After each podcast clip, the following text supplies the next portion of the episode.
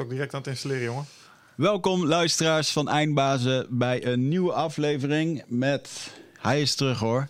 Michel Hi. Vos, terug in de studio. En? Dag, hallo. Wie ben je ook weer dan? Ja, nee, ik, weet niet, ik, ik, ik zit hier als, eh, eh, als onpersoonlijk bewustzijn, maar we noemen hem Patrick Kikker. De man van de radio. Dus Ja. misschien herkende je zijn stem. Ehm, maar eh, ja, anyway, check it out. Ehm, luisteraars, ik was even aan het Instagrammen. Dus vandaar dat je met je raar intro hebt. Dat doe ik dan straks wel eventjes. Ehm, zo gaat dat hier dan, hè? Zo mag dat gaan. Lekker soepel, lekker losjes. Hey jongens, welkom bij een nieuwe uitzending. Patrick, we kikken vandaag in de studio. Ehm, je was zo'n keertje eerder bij ons geweest. Toen zaten we in een oud pand waar eh, muizen over de vloer eh, heen liepen in Deventer. Ja, En eh, eh, ja, jij bent toch wel een van de podcast koningen van Nederland. Dus eh, ja, leuk dat je er weer bij bent. ja leuk om hier te- op jullie nieuwe locatie te zijn. Ja, Apkoude, En, is dat bekend? Op koude, ja, zeker. ja, dat mogen mensen weten, hè? ja zeker wel. Ja, ja. En eh, ze kunnen hier alleen met piraten enterhaken het dak op. Dus eh, Oh, Oké. nou ja, kom maar We goed. zijn niet veilig. En uh, nou, Michel jongen, terug in de studio weer. Yes, man. Voelt goed. Ja. En ehm, ja, de studio is weer een beetje veranderd. Gordijntjes, verfje. Aanzienlijk Het beter. wordt, eh, het wordt wat. Eh, jongens, eh, als eerste eventjes de, de podcast sponsors. Gymbox. Als je nu toch buiten mag sporten van de overheid, koop dan een gymbox. Zo'n ding in je achtertuin. Gewoon een complete fitnessgym die ervoor zorgt dat je in een mooi uitgewerkte zeecontainer aan je dagelijkse fysieke behoeften kan komen. En ook voor sportscholen die nu natuurlijk niet open mogen, zou ik het zeker eens een keertje kijken. En dat vind ik wel mooi, Patrick, want jij zit natuurlijk ook in de podcast, maar ehm, jullie doen niet echt iets met sponsoren en zo. Hè? Maar Nee. dit is te tof. Deze gasten hebben gewoon al twee van die gymboxen verkocht door Ja? Eindbazen. Ja, Oh, cool. Dus, en dat zijn toch dingen van, eh, ik geloof dat een goed uitgeruste box gewoon 20k. Oké. En eh, ja, ik vond het wel een, eh, een compliment. Ja, dat Dus is- het dan, werkt, het werkt. vieze marketingterm. Ja, Ja. ja. ik En, gun het ehm, jullie. hm? Ik gun het jullie. Oké, top. En eh, als laatste, ehm, eh, onze sponsor. Zit, heb ik een blackout. Total Seat. Nee, je zegt een fout. Total. Totalseat.nl. Oké. Massagestoelen. Eh, Bart zit nu weer Bart- thuis, zegt ze, Bart zit "Oh." thuis. Ah, jongens, fuck it up. Maar Bart die kent ons al langer, want die volgt ons al heel lang. En eh, eh, die was zo genereus om ons ook te, te helpen daarmee. Dus jongens, als je een massagestoel nodig hebt voor je oma die nu in een ziekenhuis of in een tehuis zit, waar ze niet bezocht mag worden, dan eh, geven ze een stoel. Heb jij dat ding nou aan je pa nog gegeven? Ja, want ik wou net zeggen, dude, wat dacht je van je vader? Ja. Ja, to- toen die crisis begon eh, en mijn vader dus eh, in isolement moest, Ja. die is alleen, dacht ik, dat is best wel kut voor hem. En hij had voor zijn verjaardag al eens een keertje laten van, nou, zo'n massagestoel, kijken voor mezelf. En dat ding, dat stond hij toch. En hij moest weg. Ik dacht, weet je wat ik doe? Ik ga gewoon vragen of ik hem kan overnemen. En ik laat hem naar mijn pa sturen. En zo gezegd, zo gedaan. En hij heeft tot nu toe elke dag van de lockdown nog ingezeten. Ja. Dus ja, hij, is- Hij komt er niet meer uit. Straks ook als Hij lockdown, uit, als die lockdown voorbij is, komt hij er niet meer uit. Eh, het, ding moet je helpen met je rugklachten, maar als je erin in slaap valt, is het blijkbaar weer niet al te bevorderlijk voor je rug. Ja. Eh, nee, er echt een paar keer al in slaap gekukeld, dus Echt? ik ben blij mee. Ja. Mm, Wauw. Ja, als je dan, eh, vraag me dan af, als je er te lang in ligt op je rug, moet je er dan op je buik erin gaan liggen om weer te herbalanceren? Nou, ik heb hem niet geprobeerd, dat lijkt me dus echt zeer oncomfortabel. Anyway jongens, totalseat.nl. eh ga daarheen voor je massagestoel en eh, steun de sponsoren van onze, van onze podcast. Hey Patrick, er is wel één ding veranderd sinds dat jij hier bent geweest. dat is? En dat is dat je een bestselling, ben je een bestselling auteur geworden? Je bent wel auteur Met het geworden? boek. Ja? Leven zonder stress. Ja, wat is bestselling? Er zijn er nu een stuk of 7000 van verkocht. Dan ben je bestselling. Ja, is dat bestselling? Wat is de Ja. norm Ik geloof 5000 in deze cool. categorie. Ja. Maar verschilt per, je hebt nog wel van die lijstjes, maar dat is toch hartstikke goed. Ja, maar kijk, ik heb gewerkt met een niet terugvorderbaar voorschot. Zou ik jullie ook willen adviseren. Is dat zo? Ja, gewoon als je bij een uitgeverij komt, gewoon zeggen: Nou, dit is wat onderhandelen goede prijs. En, en zorg ervoor dat het niet afhankelijk is van hoeveel boeken er verkocht worden. Nou, ik zit midden in dat proces momenteel. Ik heb een leuk bod gehad. Mag ik eh, vragen, eh, hoe hoog was jouw mening? 10.000. Oké, dus dan moet ik nog een klein beetje terug naar de onderhandeltafel. Zij kwamen met 3500, wat ik Ja, ook wel... nee, nou, ik zou toch zeker naar 7 tillen. Oké, Ja. Zit bij welke uitgeverij? Eh, ter haven. Ten Haven. Oh ja, dat is toch geen kleine. Nee, ja. Leg gewoon, ik bedoel, dat weten we toch met alle onderhandelingen. Je moet dat bot, je moet dat ehm, bot doen. Eh, als je iets koopt waar je voor kapot schaamt. En als ze iets voor jou willen waar je ook voor kapot schaamt. Dan zit je goed. ja, precies. Ja. Ja, dat is Nou, daar mijn... staan we nu zo momenteel. Nee, ja, maar we zijn natuurlijk veel te bescheiden daarin. Mijn vriendin ook. Mijn vriendin laatst een paard gekocht. Zo Nee, zij- ja, Nou, zij nee, ik niet. Zij zelf, zij wilde een paard. Ja, maar dan ook weer veel te veel. Ik zeg, bied toch gewoon de helft. Begin eens met de helft. Ja, Maar dus met zo'n onderhandeling van een boek, misschien ben ik te eerlijk, maar ik zou, zet gewoon op 10.000 in. En dan kom je toch ergens uit op, op 8 of 7. Nou, dat klinkt al stukken beter. Want er gaat ook nog beter, er gaat belasting vanaf. Ik bedoel, Ja, ja, ja, ja. ja. Ja, ik heb Het is besloten... het eerste boek, hè? Dus, eh, ja. ja. Zij Nou, willen iets van jou. Jij hebt bereik, je hebt dan heel ding. Je hebt tien keer meer dan de meeste auteurs die daar komen. Maar ik heb besloten na het aanbod om... eh, eh, Cosmos had mij een hele mooie aanbieding gedaan. Maar ik heb besloten om het... Ik ga het zelf doen. Oké. Maar meer in de zin omdat dat boek... Totdat een dag dat ik fucking dood neerval... ga ik met dat boek op de bühne staan. Ja. Dat is gewoon straks mijn hele vehicle, mijn bedrijf, mijn ding. Ja. Eh, ik heb straks fulltime de tijd om daaraan eh, te Ja. spenderen. En ehm, eh, die energie die ik erin steek, die, ehm, ja, die, ja, die wil ik dan wel een soort van geëvenaard hebben met een club. En, en daar merkte ik in dat ze toch voorzichtig waren. Misschien omdat ik een beginnend was. Ook vanwege het onderwerp, hè, psychedelica en ayahuasca en zo. Dus, super hot, dus ik ga dat gewoon zelf doen. Ehm, Dat vind ik wel stoer dat je dan niet denkt van... oh, ik moet een grote uitgever achter me hebben. Want bij mij is het natuurlijk ook via Cosmos uitgekomen. Oké. En ja, ik moet je zeggen, het steekt wel een beetje... dat je natuurlijk... je bent één van de... 100 boeken, nou, misschien nog wel meer die ze per jaar uitbrengen. Dus de aandacht die het boek krijgt is kort. Ja. Je moet er zelf ook alles aan doen, alles op alles zetten. Omdat ik had gelukkig in de media wat connecties. Maar ja, dan is nu bijvoorbeeld via hun het boek van Charlie Lonois eh, uit. En eh Thijs Lindhout zijn boek komt ook via Cosmos. Dus Ja. Cosmos heeft natuurlijk eh, gekeken naar de podcastwereld. Wie zijn daar hot? En laat die maar allemaal een boek bij ons maken. Ja. Dus ik vind het op zich wel stoer dat je denkt, ja, ik doe het toch op mijn eigen manier. Want je wil natuurlijk ook niet ondersneeuwen bij ja, dokter Juriaan. Ik weet of jullie dat wat zegt. Die is ook helemaal hot nu. kietelt wel iets. Ja, Ja. do- dokter Juriaan. Heeft ook een boek via Cosmos uit. Ja, dat kwam vrij snel na dit boek. Mhm. Ja, dan moet je weer vechten om niet, zeg maar, onder te sneeuwen bij dokter Juriaan. Dus Nou, ik had dus een beetje het gevoel dat. ehm, ik, ik had onder andere gevraagd. Ik had dus het idee van: ik ga, ik ga ja, dat is gewoon mijn visie. Ik ga gewoon 30.000 van die boeken verkopen. Want ik geef net zo lang lezingen totdat ik dat, Dat- pijletje heb gehaald. Ja, ja, ja. En als het er 80.000 wordt en 100.000 is het ook. En ehm, toen kreeg ik een hele voorzichtige inschatting van ja, wij denken dat je in de eerste drie maanden zoveel boeken gaat verkopen. Mm. En toen dacht ik, oké, dat is weinig. Ja. Maar meer omdat het een. ehm, eh, ja, een, ze vonden het een gevaar. Een, een, een- hoe noem je dat? Een, ehm, het is een wat nieuwer onderwerp. En veel Ja. boekhandels zijn toch eens conservatief. Oh, en, ja. Maar toen dacht ik van ja, maar ik heb jullie wel nodig om bij die boekenwinkels te kunnen liggen. En ehm, als jullie al niet echt geloven dat het duizenden boeken gaat verkopen op de manier zoals ik dat denk. Dan komt straks bijvoorbeeld een, eh een Thijs Lindhout of een andere waar ze dat gevoel wel hebben. En dan weet ik wie er de meeste aandacht gaat krijgen. En daar, daarop had Ja, ik dan precies. bedacht van oké, nou dan moet ik gewoon een team om me heen hebben wat, eh, wat net zoveel erin gelooft, eh, gelooft als ik. En ehm, ja, misschien in de toekomst dat ik het alsnog een keer met ze doe of op een andere manier. Maar Het is wel, even om het voor ze op te nemen, het is natuurlijk wel een hele bekende uitgeverij. Ze hebben inderdaad overal ingangen. Het boek lag op Schiphol in de, in de, in de ACO's. En bedoel, zonder hun was me dat natuurlijk ook niet gelukt. Dat is, dat is mijn grote Dat- uitdaging. Daar, dat Ja. zal waarschijnlijk niet gaan gebeuren. Maar ik denk dat ik mijn merendeel via online zal verkopen. Eh, De vraag is natuurlijk in hoeverre zijn boekenwinkels. Want je ligt daar inderdaad wel tussen de, de bestsellers. Ja, en dan Ja. moet je wel op. Want achteraf werd bijvoorbeeld gezegd: ja, we hadden er eigenlijk een sticker op moeten doen met bekend van de populaire podcast. Ik denk, ja, maar wat heb ik daar nou nog aan dat je dat zegt? Ja. Weet je, dat steekt alleen maar. Ja, ja. Maar goed, dat is... is- Maar je hebt er ja. gelegen. Maar je hebt toch voor de herdruk Ik kan dat toch, of niet? Ja, voor een herdruk kan dat. Ja. Ja, ja. Maar dat is wel... eh, Maar ja, en sowieso, dat is het. Je hebt ze wel gewoon nodig om bij die grote boekhandels te komen. Alleen, waar ik heel erg had... Het eerst het gevoel had van... dat boek moet meteen een groot succes Ja. worden. Bestseller heb ik nu zoiets van... hé, hey, als ik er over tien jaar 100.000 heb verkocht... is het ook goed. ja. En, en dan heb ik ze dan nog over die tien jaar nodig. Dat was een beetje de Ja. afweging. Ga jij ze eh, hoofdzakelijk verkopen na je lezingen slash trainingen, denk je? Ja. Dan zou je misschien eens kunnen overwegen, want dat is een discussie die ik ook heb gevoerd. eh, omdat ik het boek onderdeel ga maken van de Youngguns-programma's die we runnen bijvoorbeeld. Mhm. Dan gaat het van een A-boek naar een S-boek.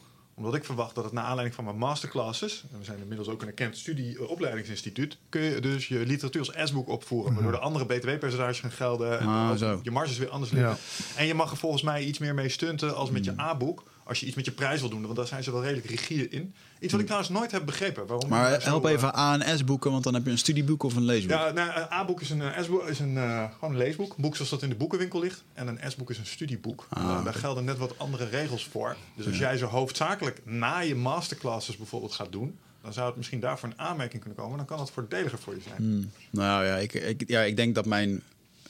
Kijk, mijn doel van het boek is natuurlijk om lezingen te kunnen geven, om het verhaal te vertellen. Eh, en door die lezingen ga ik weer meer boeken verkopen. Ja. zolang ik dat cirkeltje blijf doen, blijft dit gewoon gaan. Ja.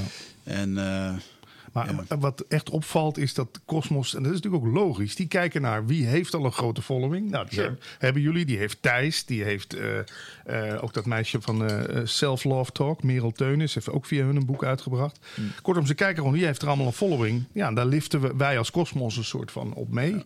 Dat is vanuit hun oogpunt natuurlijk wel te, bekijken, eh, te begrijpen. Maar ik vond het wel slim wat ze zeiden. Van vroeger was het zo dat je een boek schreef eh, om bekend te worden.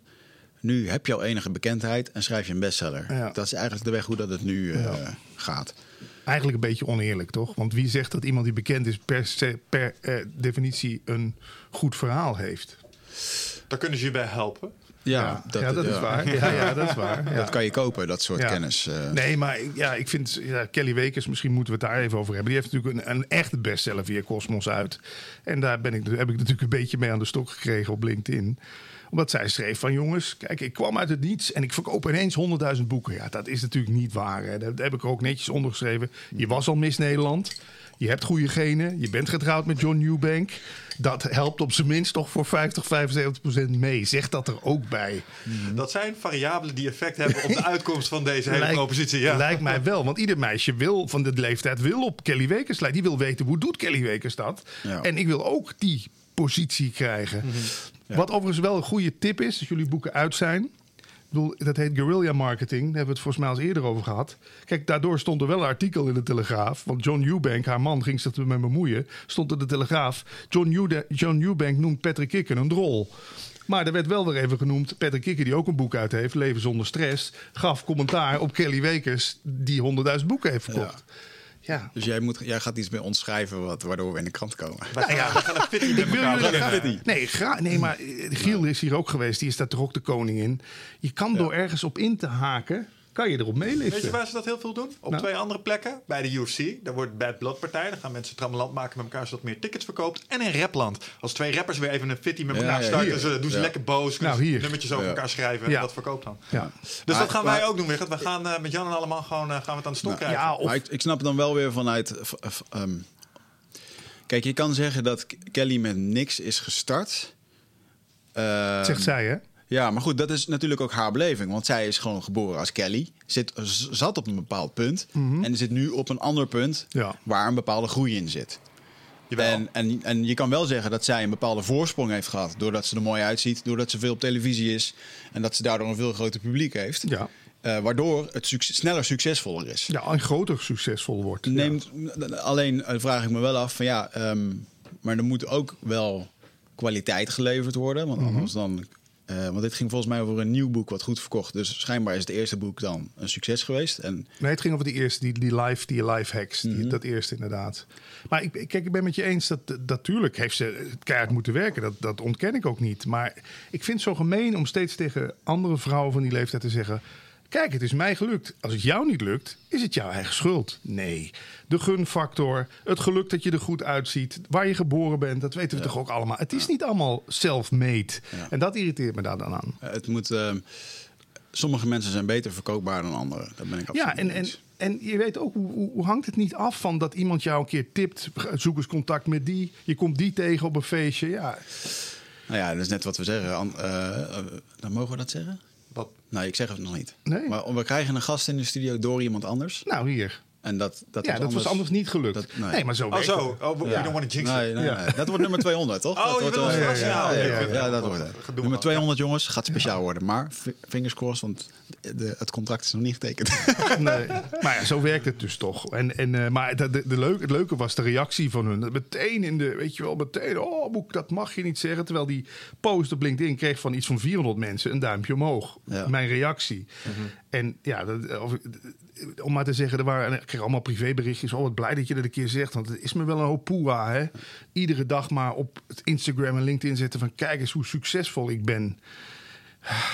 Ja. Toch is Li- LinkedIn heel blij met haar. Want ik zie best wel vaak haar voorbij komen Ja. in mijn nieuwsberichten. Ja, en dan wordt ze gehighlight. En, eh, dat is of uitgelicht noemt dat, hè? op de, Ja, op we LinkedIn. stonden in de top voices, samen in de top voices lijst van LinkedIn. Eh, zei, ik stond er ook in, van de top 10 mensen op LinkedIn met de meeste... Ja, maar wat- LinkedIn wat- is sowieso een beetje traag. Die komt nu pas met stories en die begint nu pas ook pas te snappen dat lekkere wijven het op het internet best wel goed doen. maar. Ik? Ja, ja, Jij? nee, Huh? Kelly. Ja. Nou ja, maar ik de, eh, wat, wat had ze moeten antwoorden volgens jou? Nou ja, Wat was een goed antwoord geweest? Dat was een, op goed, jouw, was een eh, goede bericht? vraag. Nou, be- bedankt voor je input. Eh, ik zie het anders. Maar je meteen zo aangevallen. Ik had het echt heel voorzichtig geschreven. Lees het maar eens na. Het was echt niet een aanval. En zat op haar Instagram Jij, jij valt nooit iemand aan, toch? Nee, dat in mijn columns wel. Maar in dit geval was ik heel genuanceerd. En ik had haar net op LinkedIn zien zetten. In het begin van het nieuwe jaar was dat. Op Instagram, of op Instagram had ze net gezet. eh, ik ga me dit jaar minder aantrekken wat andere mensen van me vinden. Nou, ik hoefde dus maar heel even te krabben. En, en haar man ging het voor de opnemen. En Ik vind eigenlijk dat ze een keertje bij jou in de podcast moet komen. ze is Dat bij Giel geweest al. Ja, ze is van harte welkom. Maar Oké, Kelly, go do that. Ja, of Ga bij jullie. Patrick. bij Kom jullie hier, mag ik ook komen? van- Hartelijk Ja. welkom. Maar het is onmiskenbaar. Je bent wel een beetje een intrigant, want je, je geniet er achteraf ook een beetje van. Want je hebt een reactie Absoluut. gekregen en daar gaat het natuurlijk om. Ik, ik weet natuurlijk door de jaren radio en zo ook, maar je hoeft bij sommige BN'ers hoef je maar even te krabben Mhm. of op een dingetje te duwen en, en dan komen ze. En, dan- ja. Nou, je hebt hier wel een... ehm, dat, dat denk ik dan wel bij, eh, bij Kelly. Je hebt... ehm, laat ik het zo zeggen. Ja, misschien zeg ik dat goed. Je, je hebt bijvoorbeeld een Remco Klaassen of een Jos Burgers. Dat zijn geen BN'ers. Ze zijn wel bekend in hun vakgebied. Mhm. Maar inderdaad, als je op televisie aan het presenteren bent... of je hangt, eh, of je hebt een bekende echtgenoot... of je staat in de story, in de privé en dat soort dingen... dan ben je gewoon een bekende Nederlander. En dat is een hele andere lading. Of Ja. een hele andere... eh, ja, Nou, het, dat is wel leuk dat je dat zegt. Voor Kelly had ik ook bij Elko de Boer gereageerd. Elko de Boer had, weer, had een foto gepost. Is hij trouwens hier eens geweest? Nee, nog. Nou, daar zijn we mee bezig in de making. interessant. Nou, eh, Elko lijkt me super sympathieke gast, maar dan post hij een foto met Richard Branson. En dan eh, weet je wel van, kijk eens, dit zijn toch de mannen waarmee, je wil omgeven. Ja, kon ik het ook niet laten om de hond te zetten. Zeg, ja, maar hallo, gaan we nou ineens het type mens wat stinkend rijk is... dat zijn de mensen waar je je mee moet omgeven. Weet je, had ik ook al zo'n reactie gepost die een paar honderd duimpjes omhoog kreeg. Ik, ik word er wel een beetje. Ik, ik mag toch hopen dat jullie hem hier ook gewoon uitgenodigd hebben. Omdat, jullie, omdat wij elkaar mogen. Niet je denkt, oh, van Patrick Kikker, daar kan ik iets aan hebben. En via die kom ik weer daar terecht. En dat staat me zo tegen van dat wereldje. Ja, dan denk ik toch dat als dan moet ik het toch opnemen voor Ilko, want eh, ik volg hem dan wel in hetgeen wat hij doet al wel langer. En hij is wel gewoon een van die pioniers die naar Amerika gaat en dit soort eh, evenementen afgaat. Of eh 20.000 euro betaalt of 100.000 om in een mastermind te komen. En, en dat is ook hetgeen waar hij een hoop kennis van haalt en wat hij deelt. Dus ik snap wel dat hij, hij deelt daarin wel zijn reis. Dus ik, ja, Ja, maar ik snap de, de irritatie die Patrick wel voelt. Want dat is hetzelfde als eh, bij eh, Kelly in dit geval. Het zit jou op een bepaald gedrag. En dat gedrag is de virtue signal die erachter zit. Dus waar, je, waar jij je aan irriteert is de eigenlijke ondertiteling. Kijk mij eens even met vette mensen. Ik ben beter als jij. Dat Ja. is eigenlijk wat je zegt Ja. op zo'n moment. En je- Zie mij eens cool Ja. wezen. Ja. En, en dat irriteert je. Want, want daarmee drukt hij zichzelf omhoog en jou een klein beetje naar beneden. Absoluut. Hij voelt zich... eh, en, en ik weet niet of dat 100% op zo'n moment aan de voorkant van zijn geest de motivatie om te doen. Want cognitieve dissonantie is een mooi ding. Ehm, maar daar hebben we het ook wel eens over gehad. Wat is de ondertiteling van wat iemand op Instagram of op Ja. LinkedIn zit? Ja, ja, Vaak absoluut. is het, eh, ik heb een reis gemaakt, koop mijn shit. Weet Nee, je wel? Je, je Ehm, post voor eh, twee dingen. Twee, je kan naar een post kijken en dan kan je er twee dingen uitlezen. Post deze eh, om anderen wat te helpen, om anderen iets te leren. Of post hij het voor zijn eigen ego. En ik moet ook eerlijk zeggen, we hebben hier ook af en toe gasten. Ehm, hè, want we gaan staan vaak met z'n twee op de foto. Soms dan vraag ik nog even een extra fotootje. Kon ik even, even met jou op de foto? Want dan vind ik dat ook leuk. Ja. En dan post ik dat ook wel. Ja, toch vind ik dat dan... Statusverhogend. Ja, misschien ergens is het allemaal ego. Maar ehm, als ik naar Amerika ga en ik sta met een of andere bekende ondernemer of, of, of toffe gast die ik inspirerend vind op de foto, dan deel ik dat toch ook. Want ik, ja, ik vind dat ook leuk om te delen. Maar is het ook niet de proxy-autoriteit? Want hoe vaak waarom- ik de foto met David Allen wel niet heb ingezet om mezelf als een betere time management guru neer te zetten. of met Jordan Peterson. Ja. Ja. kijk mij slim zijn. Ik mag met deze lui praten. Dus ik ben ook heel slim. Dat, is wat ik eigenlijk dat, zeg op zo'n dat is toch hetzelfde als dat eh, een Eelco met een, eh, een Branson staat. Ja, ja, maar dat is wel wat je zegt. Dus en, en wat ik probeer te zeggen is dat dat is de ondertiteling die ik eigenlijk geef. Ondanks dat ik in zo'n labtekst iets zeg wat me social brownie points oplevert. En ik denk dat je daar, eh, want je reageert nu twee op dit soort gevallen. Ik denk, ah, dat is volgens mij de overeenkomst. Er zit een, een, een niet helemaal oprechte ondertiteling bij het bericht. dus er wordt dit ja. gezegd en dat bedoel Ja, ik. ja, beetje smerig. Maar ja, goed. Ik, ik ben een soort roepen in de woestijn daarin. En eh, het heeft natuurlijk ook alles met mij te maken. Kijk, ik ben natuurlijk ook niet vies van aandacht. Soms denk ik wel eens van al die mensen die ook om aandacht aan het schreeuwen zijn. Want dat doe ik zelf ook. Ik doe mezelf professioneel aandachttrekker ergens. Eh, dat, dat, dat ik, dat, een stuk van mij walgt er ook van. Gadverdamme, moet je nou weer zo reageren? Je weet, als je op die tweet reageert, komt dat weer in de krant. En het, Dus het kan ook best zijn dat het bij mij iets raakt. Ik denk, och, Het Ben je een beetje afgunstig op de shine die ze pakken? nou, niet afgunstig, maar meer dat het bij mij denkt.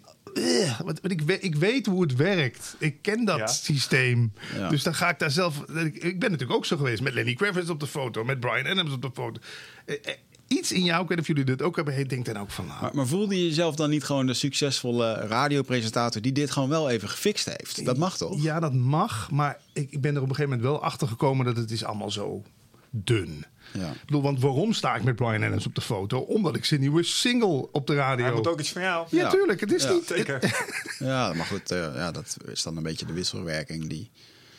Ja, Nou, nee, het is ook, ik loop hier ook niet te klagen, maar ik, ik- we zitten nu te onderzoeken hoe het komt dat je dan op sommige dingen zo aangaat. Maar Nou, wat het mij wel eens het gevoel heeft gegeven, dan voel ik me een beetje goedkoop. Ik dat voel me is een beetje een slet als ik het ja, doe. een beetje slecht. Maar, Ja. bijvoorbeeld, ja, dat is dan heel fout. Hè? Bijvoorbeeld, jij, jij vraagt net van jullie zijn nog steeds welkom om, eh, om langs te komen. En dan zeg ik, nou, ik wacht wel even totdat mijn boek uit is. A.k.a. ik kom pas bij jou langs op het moment als het mij het goed Ja, uitkomt. ja. Voor, hè, omdat ik dan ja, een, een bepaald moment kies. Ja. En is dat dan slecht of is dat dan tactisch? Of is dat dan, ja... Nou, ik vind het heel eerlijk. Laten we daarmee beginnen. Want een boel mensen zouden iets anders zeggen, terwijl dat wel hun Ja, intentie was. Dus dat heb je al voor. Ja, ja dus ik, ja, ik gebruik dan, ik zet dan dat moment graag tactisch in. Maar ik vind je wel een toffe kerel, dat is waarom je hier zit, weet je wel. Nee, maar ik zou jullie graag samen, ik zou de eindbazen graag eens bij mij op, eh, op de bank hebben. En of dat dan nou rondom jouw boek is of jouw boek. Of ja, jullie staan gewoon nog bij mij op het lijstje van, nou, ik heb die en die gesproken. Nou, dat zou mooi nog daarin passen. Maar ja, wanneer het komt, dan komt het. Ja, joh. Ik ben nu hier. Mooi. Vertel eens over je boek. Want eh, ja, nou goed, je, bent dus, eh, je, je hebt je boek nu 7000 keer verkocht. En eh, wat zijn de reacties die je erop hebt gehad? Het is jouw verzameling geweest van alle mensen die je hebt geïnterviewd. Ja, dat, zo lijkt het. Het is meer gewoon mijn verhaal. Ik ben weer veel te eerlijk geweest. Mijn moeder pakte het boek. Ze las tien bladzijden, moest huilen en heeft het weggelegd. omdat, omdat ik over iets over mijn vader zei, waar ik gewoon heel eerlijk over ben. Mijn vader die heeft zijn hele leven graag gedronken en eh, eh, ja, is nu eh, psychotisch. En daar ben ik gewoon heel eerlijk over. En, en ja, maar mijn moeder die kan dat dan niet. Dat ze zegt, ja, maar dat kan je toch niet zeggen in een boek. Je, als je daarachter komt, en ik zeg, ja, maar ma, dit schrijf ik niet op om hem belachelijk te maken. Dit schrijf ik omdat er heel veel andere mensen zijn ook opgegroeid met een, een ouder die graag dronk. En die, die kunnen zich daarin vinden. En dat was ook zo. De meeste reacties die ik in eerste instantie kreeg, was van mensen die dat ook hadden. Ja. Dus dat, vind ik al leuk. Dat je, dat je gewoon. Dat je, dat, dat je niet de enige bent, dat je dat gevoel hebt. Hoe heeft jou dat gevormd, als ik vragen mag? Zo, Dat drinken? Ja, mijn moeder was alcoholist. Dus ik ben Ja. even benieuwd geweest. Ja, dat vormt je op allerlei manieren. Dat heeft mij heel sfeergevoelig gemaakt. Ja. Weet je, want je, ik moest bij mijn vader altijd aftasten. Van, nou, oké, hoe staat Hoe staat die ervoor? Binnen twee weken kan jij het bij iedereen nu nog steeds horen waarschijnlijk. hè? Ja, nee, natuurlijk. Ik, ben, oh, ik let op hoe iemand kijkt. Ik kijk of, of iemand wegkijkt. Hoe iemand zit, zijn houding. Ik krijg gewoon kippenvel van ik dan denk. Want dat heb je als kind gewoon aangeleerd. Omdat je wil veiligheid. Mhm. Dus ik wist ook altijd zo rond een uurtje of vijf moest je niet met mijn vader praten. Want dan had hij er al een paar op. En dan gingen we aan het avondeten. Dat was ook gevaarlijk. Gewoon het geluid al van tsch, een biertje wat opengemaakt wordt. Weet je? Dat, dat zet bij mij al zoveel overlevingsmechanismen in gang. Om half negen was het altijd weer rustig. Want dan had hij even zijn tukkie gedaan. Dan was hij weer een soort van nuchter. Dus na half negen was het weer, eh, was het weer veilig in huis. Ja, dat heeft, dat heeft mij, maar dat heeft me ook geholpen in dit soort settings. Want die, die sfeergevoeligheid kun je in een interview natuurlijk ook inzetten. Want je kan zien hoe iemand kijkt, je ziet iemand wegkijken, je voelt iemand heel goed aan. Met draaien in discotheek heeft me dat ook geholpen, dat ik de sfeer heel goed kon aanvoelen. Maar ja, het is ook een last. Want het, is ook, het, het, hoeft namelijk niet zo te zijn dat jij nu zo met je armen over elkaar zit, dat jij nu naar mij toe iets vijandigs hebt of zo. Weet je, ik moet dat, eh, dat Ja. moet je niet verkeerd gaan uitleggen dan. Ja. Maar dat heeft je zeker gevormd. Wat is het moment waarin, eh, waarin jij terugdenkt dat je echt goed verbonden was met je pa en dat het wel oké was? Kun je dat herinneren? Ja, zelden. Wauw, ja, dat kan. Ja, zeker. Ja, Ja, En, jij bent wel tot je 18 heb je thuis gewoon met je pa of hoe is dat? eh? 21ste. Oké. Ja. Toen begon de radiocarrière. Kon ik naar Hilversum vluchten. Ja. Ja. Ja. Ja, alcohol. Eh, Ik, ik heb ook, ben nog nooit dronken geweest in mijn leven. Dat zegt ook wel iets, toch? Ik weet niet hoe dat met jou is. Of je alcohol, of je daar een haat-liefde verhouding mee hebt. Mm, ik drink niet meer. Ik heb wel een eh, tijd een whiskyperiode gehad. Vond ik wel lekker. Totdat ik merkte dat whisky heeft ook een bepaalde dronk. En eh, toen zag ik te veel van mijn moeder terug in mezelf. En dacht ik, ah nee, dit is niks voor mij. Ik moet hier wegblijven. Ik heb dezelfde genetische afwijking of zo. Ik, Ja. Mijn moeder werd altijd heel vervelend van. Nare dronk. Zeurderig en zo. Oh, ja, en dat is- cynisch. Ja. Grappig hè, dat als je vijf van je vrienden tien biertjes geeft, zijn ze allemaal verschillend dronken, maar ze hebben altijd dezelfde dronk. Hoe bedoel je? Nou, als je vijf, van ja. jouw vrienden Ja. tien biertjes geeft, Ja. dan worden ze allemaal dronken. Ja. Op een eigen unieke Oh, manier, ja, ja, ja. maar altijd hetzelfde. Weet Ja. je wel? Maar wel verschillend. Ja, En Is dat eh, ja, ik heb van die vrienden, jongen, die altijd aan het vechten. En ja, hij zocht ruzie, dit en dat. Dude, ik heb nog nooit ruzie gehad. En ik, heb, ik zuip iedere week net zoveel als jij, Ja, weet je wel. ja, ja. ja. En dan heb je van die zever, eh, van die nog maar half kunnen kwijlen en praten types. Ah, die om je heen Of, gaan eh. Ja, ja, ja, met en- een en- en huilen. ik, ik ben een type die, eh, die hard doordringt en dan eh, heel druk wordt en dit en dat. En dan om één uur naar huis gaat, omdat hij gewoon klaar mee is, weet je wel. Ja. Dus dan Wicht is kwijt. Of ik ging alleen rondlopen. Ja, waar ben je? Rondjes. We zijn je kwijt. Ja, ik ben gewoon, ga gewoon lopen. Ik ging Ja. op een gegeven moment ging ik met Koninginnedag gewoon maar in mijn eentje, want... Ik vermaak me toch wel. Ja, ja, ik kwam mensen tegen, ging naar groepjes. En ik heb er zo'n hekel aan om dan met 30 man even koppen tellen. Net of je met een kinderklas op school bent. En dan- man met het en vlaggetje. dat heb je ook. Je hebt ook de managers. Eh, mijn ex-vriendin, eh, eh, L noem ik er eventjes. Die was er zo eentje. Die ging weer naar een feest en die wilde iedereen bij elkaar Ja. hebben. Want het was gezellig. Oh, Patrick is weg. Michel zegt, oh irritant hè. Michel de hele tijd weg. We moeten hier is komen. En de hele tijd met dat bezig, weet je wel. maar. Ja. Ja, mooi. Ja, nee, de, de reden dat ik het vroeg is omdat eh, ik, ik moest. Je, je hebt natuurlijk ook wel dingen neergezet in je leven. Bestsellend auteur inmiddels. En we hadden hier een keer hier een gesprek met Joop Kasteel. En die had ook wat vervelende ervaringen in zijn jeugd. Dat was in zijn geval pesten. Maar toen kwamen we halverwege de podcast tot de conclusie dat hij eigenlijk toch niet zonder dat pesten zou willen, nu achteraf. Omdat het hem op een bepaalde manier ook wel een zetje heeft gegeven. En dat herken ik wel vanuit het alcoholisme Ja. van mijn Je moeder. hebt helemaal gelijk. Ja. Dat, eh, mijn vader riep heel vaak tegen: het wordt toch niks met jou. Jij komt toch in de grote recht. In een dronken bui zei hij dat dan. Nou, dan denk ik, ik zal jou eens poepie laten ruiken. Ja. Toen ik bij de radio ging solliciteren, 10 cd's laten maken voor 500 gulden toen nog. Omgerekend nu 250 euro. En toen zei mijn vader ook, wie doet nou zoiets? Wat, wat- weggegooid geld. Nou, pa. Wel bij de landelijke radio terechtgekomen. Dus ik ben met je eens. Als ik een vader had gehad die waarschijnlijk vanaf mijn eerste dag tegen mij had gezegd: Jongen, jij bent fantastisch. Jij hoeft echt, je bent al compleet in zichzelf. Je hoeft niks te presteren. Zolang jij maar bij me bent, ben je al. Ja, misschien dat ik dan wel gedacht had: Nou, Ja. Komt goed. ja, hoeft nergens. Dus nee, tuurlijk. eh, eh, Alexander Smit, zo'n beroemde non-dualiteitleraar, heeft wel eens gezegd: in het lelijke zit het mooie al opgesloten. En dit is daar zo'n voorbeeld van. Het heeft niks in de wereld heeft natuurlijk maar één kant. Dus dit was inderdaad een hele vervelende periode en een vervelende kant, maar het heeft me wel. Maar ja, het heeft me daarna ook wel weer een burn-out ingejaagd. Dus Ja. Heb jij eentje een paar kunnen vergeven? Jawel. Ja, Ja, ook ik- wel vanuit het non-dualistische perspectief? Nou, en ik ben gesprekken bij mijn oma gaan voeren. Hij is gewoon zelf opgegroeid, net na de oorlog, in een hele onrustige omgeving. Als jongste kind van vier in een huwelijk, wat echt een verstandshuwelijk was tussen mijn opa en oma. Eh, Ik ben gewoon helemaal onderzoek gaan doen van, ik weet niet of jij dat ook wel eens met je moeder gedaan hebt. Wa- waarom is mijn vader zo Ja, ja, drinken? 100%. Ja, nee, dat kan ik terugleiden. En eh, ik, ik dacht altijd, vooral in mijn eh, acht, want ik zat ook in die periodes tussen de 15 en mijn 20ste was het echt super actueel. Toen was het knokken thuis, want ik zat ook in die fase als man dat je een eigen mening begint te hebben. En ik merkte dat ik wel goed uit mijn woorden kon komen. En dan kreeg ik alsnog niet mijn moeder een bepaald gedachtpatroon ingedrukt waarvan voor mij super duidelijk was: ja, maar dit is toch de weg om te gaan. Je moet die fles laten staan. En dat was pas op veel latere leeftijd in een ceremonie waar Wigert mij mee naartoe heeft genomen. Dat, ik, dat mij de les is geleerd. Ja, maar dacht je dat zij het voor het kiezen had? Snap je? Het overkwam haar ook, maat, Ja, weet je wel. En zo voelde dat. Ja, dat vind ik wel heel mooi, want jij bent bang voor ayahuasca, maar dit is heeft wel wat het hem heeft gegeven. Ja, nee, ja, klopt. Ik ben super scheiterig voor ayahuasca. Gelukkig is het verboden, Ja. toch? Waarom ben je scheid- Waarom ben je bang voor? Ja, nee, dat, dat maakt inderdaad uit. Nee, dat maakt voor mij Maar uit. Willis is een weg, eh, Patrick. Nee, dat is waar. Maar het zat bij mij in Vinkenveen zat Maria Johanna dat te doen. Hè. Dus ik, hoefde, ik kon er op de fiets naartoe. Ze heeft me vaker uitgenodigd. Maar Ja. ja. waarom ik scheiterig daarvoor ben? Omdat ik heel verslavingsgevoelig ben. en ik sprak iemand die ook zei dat je ook zelfs aan ayahuasca verslaafd kan raken. Ja, Is- is niet nee. zo? Em- emo- ik ben ook emotioneel verslaafd eraan geraakt. Dat ik eh, merkte dat iedere keer als ik het deed in tijden van een burn-out, voelde ik me goed. Er was altijd lichtliefde, regenbogen en unicorns. Maar later appte dat weer weg. En dan bij het minste gingste ging ik dat weer doen. En op een gegeven moment heeft zelfs het ayahuasca mijn flap op mijn oren gegeven. Ja?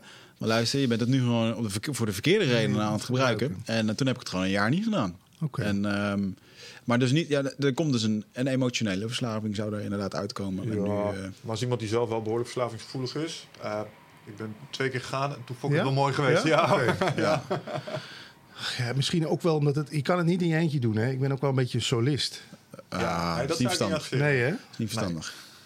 Maar, Maar- ik, eh, ik zal jou in op, ik zal jou op het lijstje zetten voor, eh, Voor? voor dit soort gevallen. Of- of- En, eh, als we het nog een keer gaan doen als, het, als het ooit een keertje een gelegenheid komt, dan er zijn wel wat meer mensen die het in een klein gezelschap willen Oh, doen. zo. Oké, ja, dat is goed. eh, ja. Kunnen we gewoon heel met Ja. BN in Nederland daarheen. Maar dat lijstje, dat komt nog wel. eh, ik zal je er in ieder geval opzetten. Maar voorlopig eh, reist er geen, geen shamaan heen en weer. Dus, eh, maar je moet het daar echt even doen met iemand. Ik vind het super interessant. Mijn vriendin heeft het ook een paar keer gedaan. Ik heb ook gezien wat het voor haar gedaan heeft. Er Ah. zit ook alles op Netflix te kijken wat maar met shamanen te maken heeft. Ja. En, en het, het, het, het intrigeert wel. Ja, Ja. Mooi. Ja, Leuk. 100%. Hey, en- Nou, wat misschien nog wel kan hebben, we zitten hier binnenkort met Joost Breeksma van Stichting Open. En eh, dat is een, eh, een instituut dat eh, de medische en psychologische toepassingen van psychedelica onderzoekt. En waar ze nu, als je zeg maar denkt, ayahuasca gaat met een brugje te ver. Eh, iets als eh microdoseren met eh, truffels bijvoorbeeld. Oh ja. Zo, dus, als je een beetje lijkt op mij, dan vind je misschien tussenstapjes wel fijn. Ja. Je hebt van die mensen die gaan meteen bolten. Nee, ik doe het meteen, Ja, nog ja. meteen het heftigste. En dan heb ik Ja. het gehad. Zo heb ik wel eens een paar van die mariniers horen praten, want die zijn zo. En ik vind het fijn. Nou, weet je wat zo is? Is een jointje proberen. En als dat werkt, zullen we dan eens een keer een koekje eten. En als dat werkt, zullen we dan eens een keer truffels doen. Ja, ja. En als dat goed gaat, misschien ayahuasca. Opbouwen. En, en er komt hier nog iemand een keertje in de studio. Die is van een bedrijf Synthesis. Een vriend van mij, Martijn. Echt heel bijzonder. Die is in, eh, in Haarlem ehm, een bedrijf aan het opstarten eh, voor therapeutisch werken met van die shrooms. En dan heb je dus in één keer een volledig wetenschappelijk team. De- joh, Daar gaat echt met investeerders en alles gaat erin. Die hebben nu, z- ik geloof 700 mensen hebben ze wereldwijd hebben ze behandeld. En daar ga je dus drie dagen lang echt met een therapeut die er helemaal in begeleidt. Alleen dan zijn het dan van die psilocybin. En dit gaat ehm, het gaat zo groot worden. Er zijn heel veel, zelfs de directeur van PayPal, die is hier heftig aan het investeren. Omdat ze weten dat dit in Amerika een miljardenmarkt gaat worden.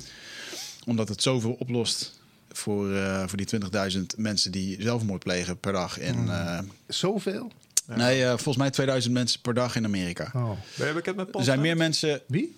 Paul Stamets? Nee? Dat is een meneer die is eh, behoorlijk bekend geworden omdat hij helemaal die psychedelische, nee, niet zozeer die psychedelische hoek, maar die zit helemaal in de paddenstoelenkant. Die heeft een eh, hele mooie verhandeling gedaan over het mycelium network.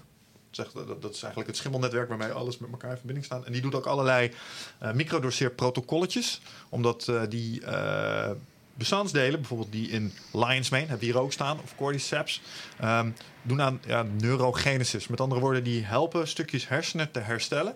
Eh, als jij bijvoorbeeld een verslaving hebt, eh, dan zijn, het kan soms ook zijn omdat bepaalde kortsluitingen ontstaan of bepaalde verbindingen gewoon eh, ondergeschikt zijn aan veel grotere patronen.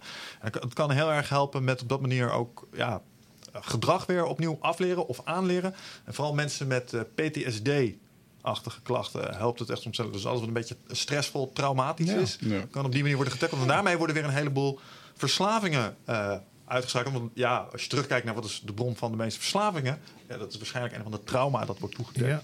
Ik lees hier 40.000 eh, zelfmoorden per, eh, per jaar. Dus er zijn sowieso meer mensen. eh, in tijden van oorlog in Amerika zijn er meer mensen die zelfmoord plegen door hun PTSD. dan dat er mensen zijn die omgekomen zijn tijdens die oorlog. Ja, Nou, happy. eh, there we go.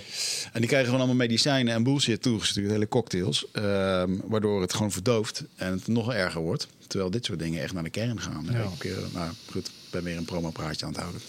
Ja. Je bent fan, hè? Ehm, ja.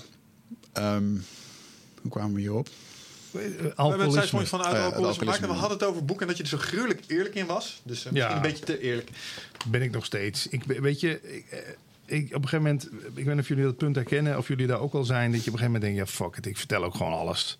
Ja. Als, die, als iemand daar dan problemen mee heeft, ja, dat is zijn ding. Werkt dat ook niet therapeutisch voor je? Ja, nee, tuurlijk. Dat is, dat is de- de- de- in de vorm zetten. Weet je, je hebt mensen die gaan eh, duizend uur hakken voor een beeldhouwwerk. Maar ja, ik heb iets met taal. Dus of ik schrijf een column, of ik maak een podcast, of ik schrijf een boek.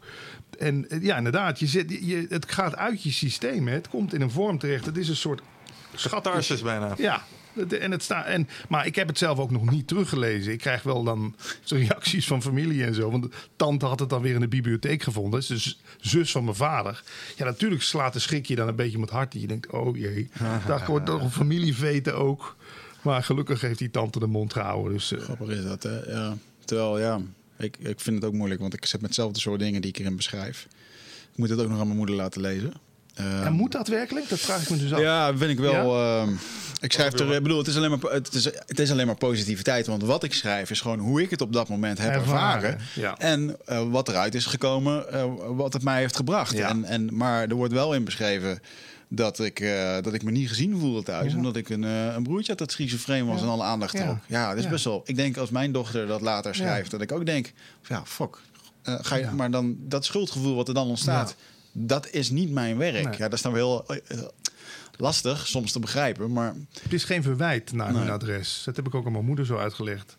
Maar ja, zij komen uit een wereld natuurlijk waarin alles... ont- Ik weet niet of jullie ouders ook zo waren... maar ik kom uit een katholiek nest. Alles wordt onder het tapijt geveegd. ja. Als er ruzie was, was het niet van... we gaan dit oplossen. Nee, shh, de buren. Het raam staat open. Shh. Ja, dat is heel giftig. Alles. En dan, dan krijg je als tegenreactie een zoon... die gewoon alles op straat gaat flikkeren. Weet Wat je wel? grappig. Als, Ja. ik, als ik mot heb met mijn vriendin, doe ik nog steeds de ramen dicht. Ja. Gewoon omdat ik niet wil, dat gaat niemand wat aan. Ja, dat, nee, dat is van dat- ons, ja, weet je maar wel. dat is aangeleerd. Niet zo hard, hey, dat Ja, niet de ja, hele buurt dat, horen. dat, ja. snap, dat snap ik wel, maar er zijn ook inderdaad waar gewoon niet gesproken wordt. En dan eh, een van mijn favoriete dingen die ik altijd dan zeg op lezingen... is dat een depressie ontstaat eh, door jezelf niet te kunnen uiten. Door, en het tegenovergestelde is expressie. Ja. Dus het feit dat jij het nu op straat Ja, gooit... betekent dat je het ontlaat uit je systeem. Absoluut. Anders was ik net zoals mijn vader terechtgekomen. Dat gaat me niet gebeuren. En, eh, en een keertje flink ruzie maken en gillen is ook een vorm van expressie. En lucht wel op. In plaats van met die boosheid naar je werk gaan en er niet meer over praten. En dan over twintig jaar kanker krijgen. Ja, sorry als ik dit zo zeg, jongens. Maar ik denk dan dat dat met elkaar verbonden kan zijn. Volgens mij zijn er ook aanwijzingen voor dat eh, te veel ja. stress eh, niet helpt daarbij. En ehm, ik vind, eh, mensen zouden zich meer moeten uiten. Als je niet gelukkig bent in je werk, je mag niet je passies uitoefenen of je mag niet ergens over spreken. Dan word je mond doodgemaakt, kan je jezelf niet uiten, dan wordt het ook een ellende. Maar, maar even polletjes als mannen onderling. Als jullie gedoe hebben, praten jullie dan met stemverf? Met wie? Stem Met je vriendin bijvoorbeeld? Als je ruzie met Marik, ga je dan wel eens... eh, eh, Word je Ja. wel eens zo? Ja, en daar word ik dan op aangesproken. Ja. Heb jij dat ook? Ja, ook wel, ja. Eh, En, en, want ik heb het ook en ik kan ook heel boos worden. Maar ik heb ook wel eens een podcast zitten luisteren van twee mensen. Dat was een toevallig een stelletje. Die zei, ja, wij, wij, wij doen niet aan relatietheater. Wij, eh, wij praten alles heel rustig. Ik denk, wat knap man. En elke Ja. keer als ik weer eens uit de bocht vlieg... dan denk ik dan denk ik, jezus, wat ben ik toch Ja. van prutser. Maar Ik heb daar iets moois over geleerd van Jan van Delden. Dat is de man die ik het meeste geïnterviewd heb in mijn leven. Was Ja. ik tien keer. Die zegt, als je ruzie hebt, moet één van de twee even dit doen. Even voor de podcastluisteraars. Je doet je, ham, eh, je hand achter je hoofd. alsof je een toy maakt. En je doet even een raar gebaar. Waarmee je zegt van, joh, De apen aan het praten. Ja, we zitten hier nu gewoon wel te bekvechten. Maar hier achter, achter, achterin, ik hou nog steeds van je hoor. Weet je wel, maar dit moet blijkbaar even gezegd worden. Ja. En, dan, en dat schijnt, ja, het ziet er heel belachelijk uit. Maar het geeft wel een soort ontlading van: oké, laat dit spelletje zich maar even uitvechten. Er is gewoon nog liefde. Er, je hoeft niet bang te zijn. Ja. Dit moet gewoon even uitgespeeld worden. Ja, de term die mij wel bezig was relatietheater. Blijkbaar Ja, zijn ja, er toneelstukjes die je even moet ja, met elkaar. En die Ja. voer je vaker op. Ja. Maar je moet ze wel even doen. En als je erin ziet, zie je ook, oh, we zijn hier weer. Ja. Weet je wel? Wij, wij noemen dat thuis het roze olifant. Dat als er een keer wat gezegd wordt en de ander die slaat in één keer zo, dan voel je, voel je de energie veranderen. Ja, ja, ja. Maar dan wil je het er eigenlijk niet over hebben. En dan zeggen we altijd, oh, er staat een roze olifant in de kamer. En dan kunnen we er altijd om lachen en dan kunnen we het gewoon vertellen. Dan is al ontspanning. Eh, maar wat dat jij zegt van eh, als er dan een keertje, hé hey, eh, Michel, heb je dit of dat gedaan? Nee, nee, nee, heb ik niet gedaan. En dat verheffen is eigenlijk een soort, het is gewoon een verdedigingsmechanisme. Ja, je voelt je in de nauw gedreven Ja. of, of je probeert te verdedigen. En, en daardoor maak je een spastische beweging. Dus ik, ik had bijvoorbeeld laatst een keertje dat ik zei, nee, heb ik helemaal niet gedaan. Terwijl, ik had het wel gedaan. Maar gewoon uit een soort, weet ik veel waarom ik nee zei. Het was gewoon spasme, weet je wel. Ja. En dan, dan hebben we daar ruzie over. Ja, dan sta je ook nog te liegen. Nee, Ja. ja, ja, nee, ja, nee. Weet je? Maar dat is gewoon wat er dan gebeurt in een moment. En, ehm, wel even interessant. Hey Patrick, even terug naar je boek, want ik had een, eh, ik had een aantal vragen. Oh. Ehm, een van de eerste dingen was, en dat zal iedereen die misschien eh, de afgelopen periode heel spannend heeft gevonden aanspreken. Waarom is het zo dat als je wil leven zonder stress, dat je waarschijnlijk eerst even een dieptepunt moet aanraken? Dat je van crisis hè, naar, Mhm. naar een nieuw begin kunt bewegen. Waarom hebben we dat nodig? Waarom kunnen we dat Ja. vanuit een neutrale positie? Waarom moet het altijd eerst in de min? Ja, zonder crisis geen ontwaken, wordt er dan gezegd. Hè? Ja, het simpele voorbeeld vind ik toch dat liedje van de dijk. Eh, een man weet pas wat hij mist als ze er niet is. Ik bedoel, als we het dan naar de liefde trekken. Haha. Ja. Eh, op het moment dat, ik, dat ze mijn appjes niet meer beantwoordt, weet je, dan voel ik wel van, oh fuck, oh fuck, weet je, er is iets aan de hand. En daardoor zal ik misschien een volgende keer wel opletten voordat ik weer zo inderdaad zo bot uit de hoek schiet of, haar van alles verwijt. Dus ja, ik, Paul, Paul Smit is hier natuurlijk ook geweest. Die zegt ook zonder pijn leren we niet. Hij, zegt eh, dat dat gewoon echt een, een leermechanisme is. Dat pijn Oh, dat doet zeer, weet je wel, wat jij nu tegen me zegt. Oh, of eh, fuck, ik ben ontslagen. Ah, weet je wel, ja, nou ja, het was wel even nodig. Want je was daarvoor blijkbaar echt een arrogant figuur... wat door het pand liep te paraderen als een soort haan... alsof hij alles beter wist. Ja. ja dat jij moest even... Maar, maar dat zijn kleine escalaties. Wat ik bedoel is, als je echt levensver, eh, hè, echt een Ja. nieuw begin, levensveranderende wijzigingen, Ja. moet je altijd eerst even zo diep zijn gegaan als je nog nooit geweest Ja. bent. Even denken dat je doodgaat, Ja. bij wijze van spreken. Ja, nou ja, een soort eh, ego-crash, denk ik toch. Bedoel, die man die met 180... me- Hier staat een motor voor de deur. Is die van jou of van jou? Of, nee, ik dacht, een van jullie is met de motor. Maar als je met 180 km per uur met de motor onderuit gaat... reken maar dat dat life-changing is. Ja. Ja. Want dan... Alles staat op zijn kop. Het, en dan zie je ook hoe betrekkelijk alles is. Je ziet hoe, eh, eh, hoe je van dingen uitgaat die helemaal niet zo zelf, vanzelfsprekend zijn. Ik, bedoel, ik kan nu naar buiten lopen en niet uitkijken. En ik, dan was dit mijn laatste gesprek ooit. Ja. Dus ja, ik denk dat de crisis daarvoor eh, eh, bedoeld is. Dat, je weer, dat je de dingen weer gaat herwaarderen en jezelf eens even... dat alles eens even door elkaar geschud wordt. Jezelf, dat je denkt, oh, wacht eens even. Was ik dat aan het doen? Wat de fuck ermee doen? Ja, Oh. precies.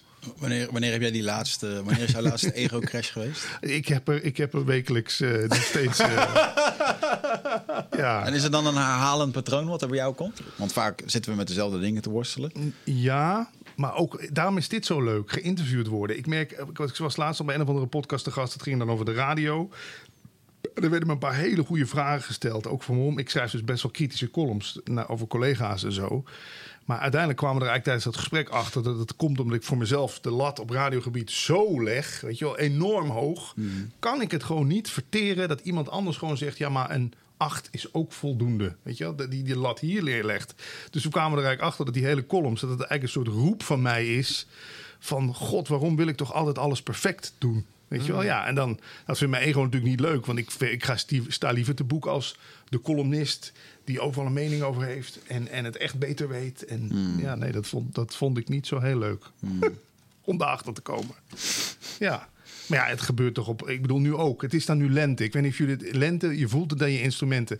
Ik, ik, je, rijdt hier, je rijdt rond, je ziet overal knappe vrouwen. Jullie zitten nog in een leeftijd. dat jullie- Ja, jij zit allebei in een relatie, ik ook. Maar jullie zitten nog in een leeftijd dat je misschien nog wel kans zou maken. Maar dat besef dat je never, nooit, niet meer met zulke knappe vrouwen ooit iets zult krijgen. Nou, dan moet je toch gewoon regels voor jezelf instellen dat het wel kan.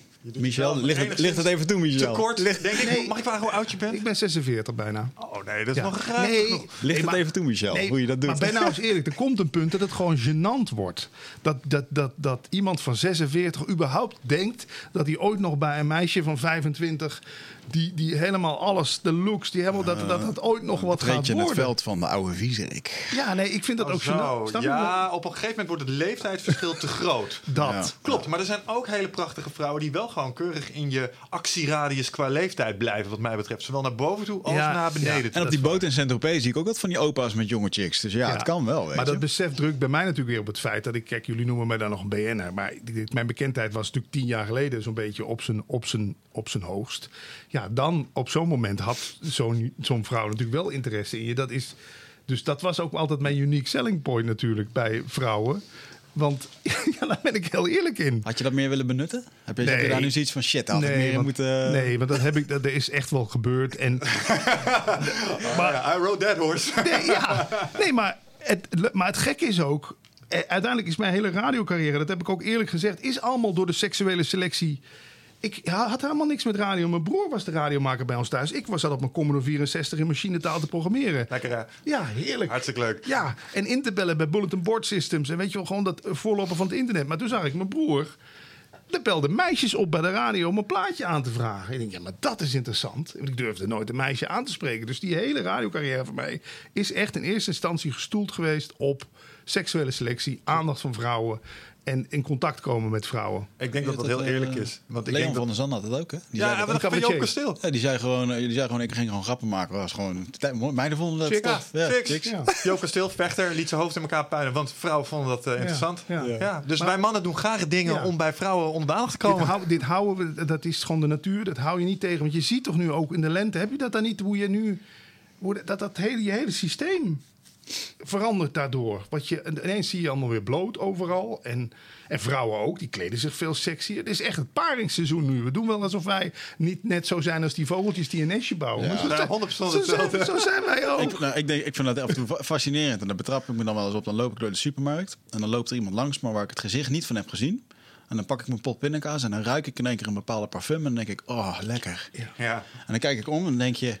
En dan heb je het gezicht niet gezien en dan, Ja. dan heb je toch wel een soort van gevoel van... Ja, en dan draait het zich om. Oh nee, nee, nee, toch niet. Weet je? En dan grappig dat die pheromonen gewoon in de lucht hangen. Die bij jou sleuteltjes omdraaien, waardoor, je, Ja. waardoor je opgewonden raakt. Ja, man. Maar kleding en dat soort dingen zijn niet anders. Dat zijn gewoon, er wordt gewoon letterlijk op knop in je hoofd gedrukt. ja, en dan gaat, ping, ping, ja, ping, ja. gaat die hele kerstboom aan. Daar ben je een soort van voor gebouwd. Ja.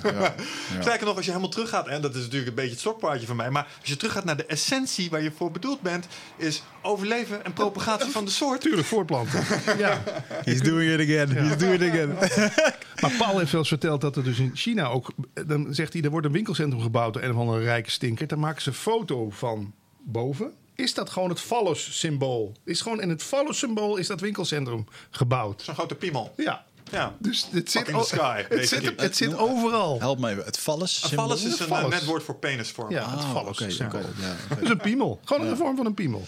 Ja. En, en hoe kan dat? Ik even zeggen, ja, dat zijn de oversexte mensen. Nou, Ja, we zitten wel heel erg in de cultuur. Daar eten ze toch ook tijgerbotten om, eh, Om- om dat soort dingen. Ja. Dus, eh, of haaivinnen om eh, potentie. Ah. Ik weet niet meer welke eh, psycholoog dit zei, maar die zei in principe dat de hele beschaving niet meer is als een uiting van de seksuele frustratie van mannen die indruk proberen te maken op vrouwen. vrouwen. ja, dat zou je wel zo kunnen zeggen. Ja. Maar hoe zit dat dan voor jullie? Ik bedoel, zo- zo'n podcast. Ik bedoel, dat is ook statusverhogend. Mhm. Jullie hebben allebei een relatie. De ene wat opener dan de ander. hè? Jazeker. Ja, nee, ik, ik, ik, ik, Nou, kan hier wel openlijk over spreken. Ik eh, word eh, op Tinder, want ik mag gewoon daten binnen mijn eh, twee relaties. Ik ben polyamoreus, ik heb twee vriendinnen, Nicky en Jeanette. Gaat hartstikke goed. Die weten de, van elkaar, die kennen elkaar. Die ruilen mij zo af en toe op dagen om. Ja, hoor, Ja. dan- als dat handiger is in de agenda. En die weten dat ik zo af en toe ook date.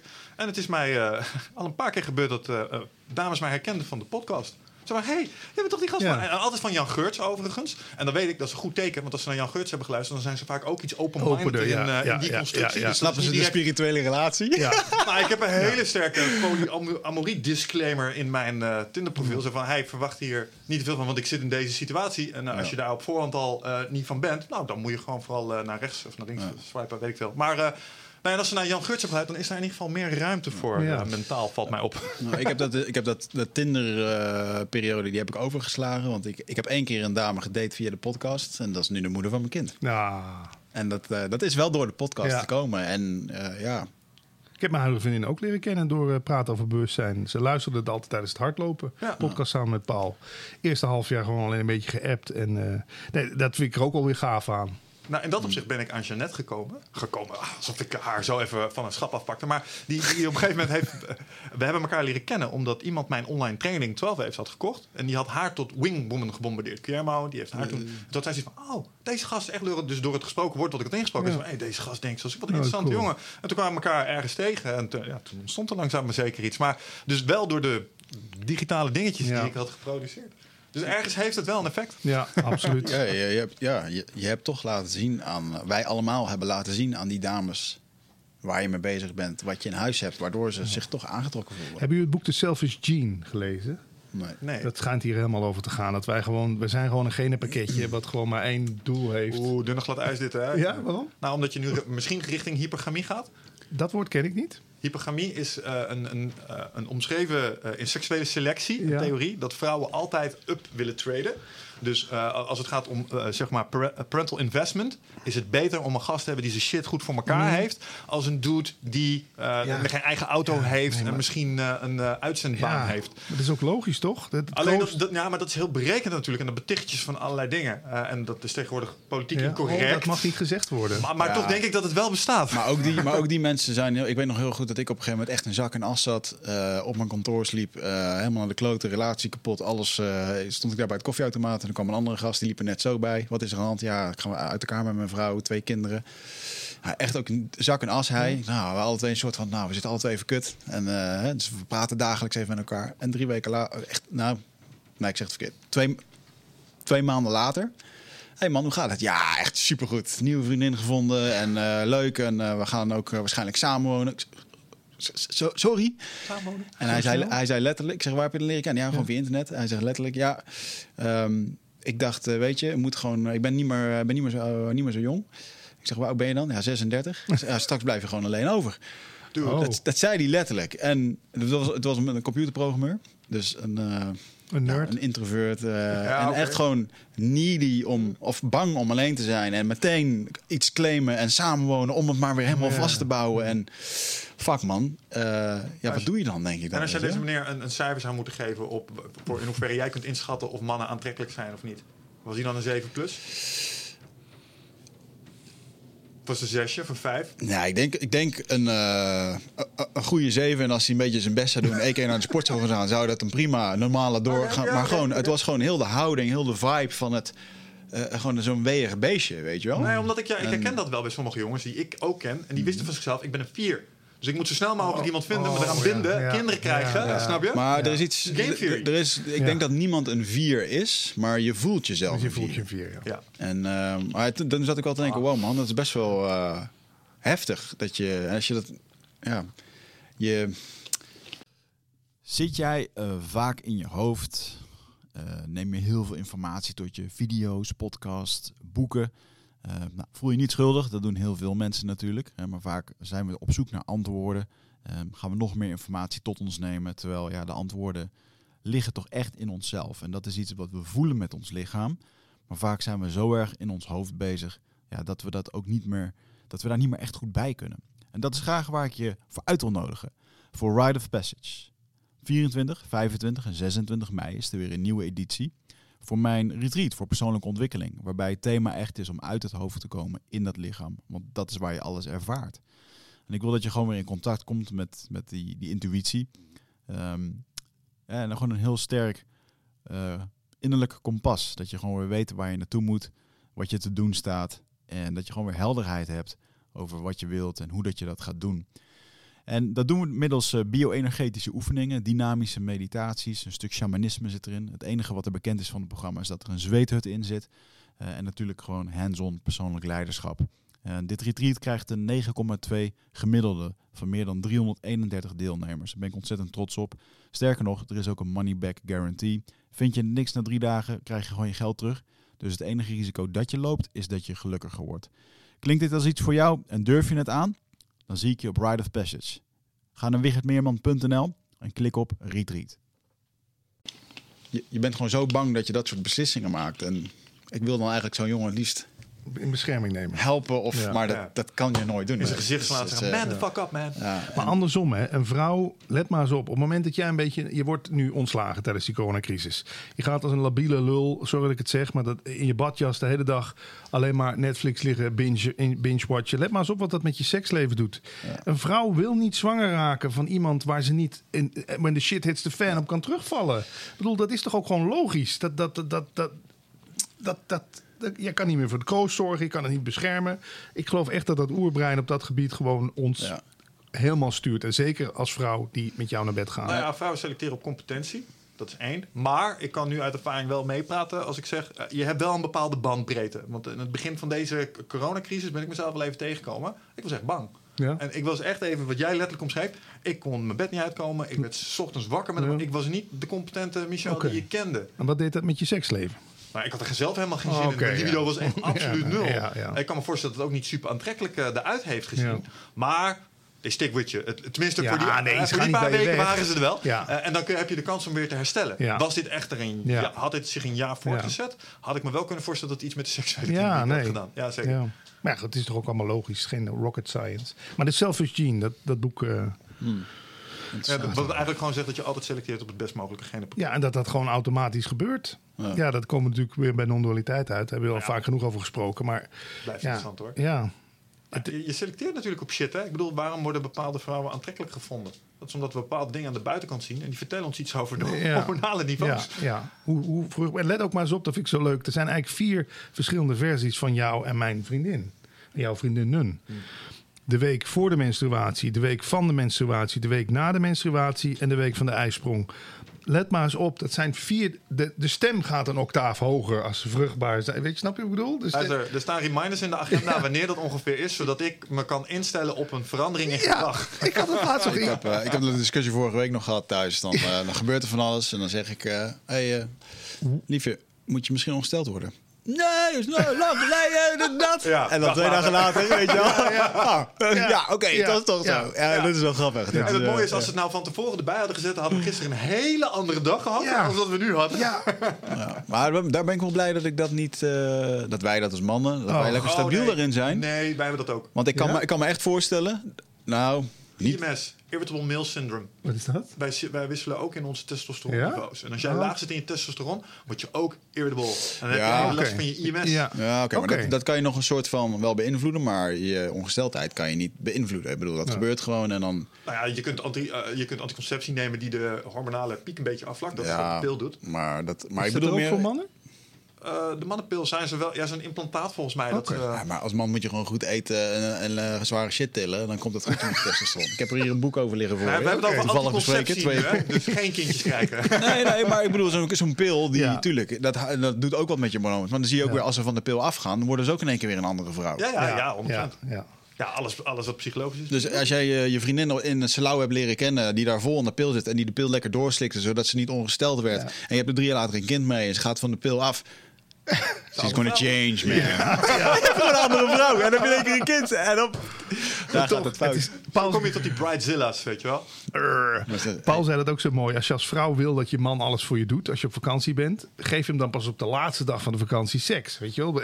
Als je een weekje weg bent, pas op donderdag of vrijdag seks geven. Dan is hij de eerste vijf dagen, hij doet alles voor je. Oh, kom schat, laat mij dat maar tillen. Oh, kom, ik, ik, ik was wel af. Oh, kom, ik ook wel. Ja, maar als ik na de tweede dag weer krijg te horen eh, eh, geen hoofdpijn en de zon schijnt buiten Ja. we zijn in Spanje en we, alles is lekker ontspannen, dan ga ik me toch afvragen wat er aan de Ja, hand ja. is. Ja. Ga je niet extra je best doen? Ja, je De weet- eerste twee dagen, dan ben ik het ook al twee weet je dagen. wel. Oké, dan, dan, Dan spreken eh, we dit even als Maar, dan ja, maar, dan, maar, oh, maar dat is ook een interessante, hè? Wordt dit dan besproken?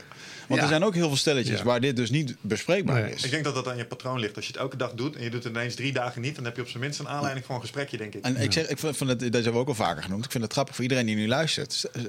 Stel je nou voor dat je samen met je partner in bed ligt. Kan je dan gewoon de vraag stellen: Joh, lieverd, gaan wij echt de komende 20 jaar alleen maar met elkaar seks hebben? In heel veel eh, relaties is dit echt dit- dit- Onbespreekbaar. dit- onbespreekbaar. Uh, überhaupt het gewoon te bespreken. Wat je ervan vindt, of hoe je dat voelt, of hoe je. Dat, dat dat vooruitzicht voor allebei zeer deprimerend als het antwoord daarop is ja. ja. Eh, nou, maar het is dan heel erg interessant waarom je ja of nee zegt. Wat zit erachter dat je dat zegt? Of dat je dan zegt van, ja, nou, ik vind dat dat zo hoort. Ik vind dat we een commitment moeten maken. Ehm, ik kies daarvoor. Oké, kan een keus zijn. Ik weet niet of dat je het kan kiezen. Ehm, Ik denk dat het met een aan zekerheid grenzende waarschijnlijkheid is dat mensen bang zijn dat ze de ander kwijtraken als ze dat. ja, natuurlijk. Ja, ja, uiteraard. ja, het is allemaal is het. angst. Maar of kan je er zeggen naar openheid van, ja, nou misschien zou het dan wel gebeuren. Geen idee. Ik vind het best wel eng, weet je wel. Dan heb je al een heel ander gesprek. Ja. Ja. Of, of eh, als je dan, dat heb ik ook wel eens te horen gekregen, dat, eh, dat een vrouw dit vroeg. Om eigenlijk te horen dat hij zei: Ja, schatje, voor altijd bij jou. En dat hij dacht: hey, hier is een soort van opening. Dit is de kans. Nou, dit- Dit is en dat een- hij vervolgens dat daar ruzie uitkwam. Oh, fuck. oh, manipulatie, jongen. Dit komt zoveel voor, dit soort gouden hoer. Ja. Ik ben blij dat ik daar niet meer in zit. Baba. Seks. Nou, mooi onderwerp. Komt ook in het boek voor. Ja, wat heb je erover geschreven? Ik denk diezelfde dingen. Dat we gewoon willen, wij mannen willoze inschikkelijke zijn. Die eh, heel erg daardoor gedreven worden. En, en ja, Ja. Dat, dat, er wel een, dat er wel een soort sausje overheen zit van monogamie. Maar dat daaronder toch van alles gaande is wat... Ja, kijk, ik ben wel van... Ik weet dat ik mijn vriendin heel erg zou kwetsen als ik zou vreemd gaan. Dus dat houdt mij ook tegen om überhaupt daar mezelf in die situatie te brengen. Want je weet toch, je kan jezelf in situaties brengen, toch? Dan ga je, Je kan ervoor kiezen. Nou ja, je gaat eens een beetje appen, Ja. je gooit eens wat visjes uit en je gaat eens een keer ergens... eh, En jij voelt wanneer er ergens een, zo'n hmm, oh, hier ontstaat een spanning. Ja, ik, Ja, weet, spanning. ik weet ja. heel goed als ik in het Vondelpark sta met Lea en ik haal daar mijn, eh, mijn koffie. En dan komt een of andere, andere moeder langs me en die kijkt naar mij en die maakt even een opmerking over ons. Dan weet ik heel goed of dat ik dan het gesprek aanga Ja. of dat ik denk, ehm, niet doen. ja, daar begint Daar kun, je, daar kun je voor kiezen, Ja. denk ik. Ja, maar ik denk ook dat als jij bijvoorbeeld een jaar lang eh, depressief thuis zit, het is moeilijk, er zit veel meer spanning, dat men op een gegeven moment bijvoorbeeld iemand vindt op het werk. Ja, Ja. waar dus even de ei kwijt kan. Ja. En, dan, en dan groeit langzaam Ja. iets in een andere vorm. En, en daar ben ik ook wel bewust van. Dat is ook wel gewoon heel erg menselijk. Ik heb dat van, van de, aan de lijve eh, ondervonden bij anderen. Ehm, ja, dat is, dat is bijna onontkomelijk. Dat dat... En wat dacht je van gewoon het fenomeen afwisseling? Ja, dat het, feit dat het gewoon iets, iets anders is. Het hoeft niet eens noodzakelijk beter te zijn, maar het is anders. En dat is ook een ding. Dat is, ja, dat is dus wel heel erg grappig. Dat, ik weet dat jij daar heel, dat heel erg voelt. Ik zelf heb die neiging helemaal niet. Wijn, of nog niet, moet ik zeggen misschien. Of Hmm. ja, ik heb gewoon, ik ben gewoon, ik wil dat ook niet. Geef mij stress. Ja. Meerdere partners en dat gehoer en eh appen en meerdere vrouwen onderhouden en zo heb ik nooit gedaan. Ehm, dat is niet mijn. eh, Terwijl ik was op Curaçao. Je hebt het over vrouwen onderhouden. Moet ik aan denken, ik was op Curaçao met een vriendin. Daar, daar is gewoon algemeen geaccepteerd dat iedere man een bijvrouw heeft. Ja. Die man gaat boodschappen doen. Die haalt twee tassen boodschappen. Die stuurt zijn zoon naar zijn bijvrouw. Hoppa. Ga jij even die andere tas boodschappen. Die vrouw Ja, ziet dat ook gewoon. Dat die zoontje de tas boodschappen naar de bijvrouw gaat brengen. bizar? Maar dat is gewoon Ja, cultuur dan. Cultuur, ja. Ik ben in Nederlands, ja ik, ik, vind, ik vind het wel stoer. Dat heb ik ook tegen Jeannette gezegd. Ik, ook, ik vind het wel stoer dat jullie, dat jullie dat doen. En dat jullie er ook voor uitkomen. Want hoeveel gebeurt het niet stiekem?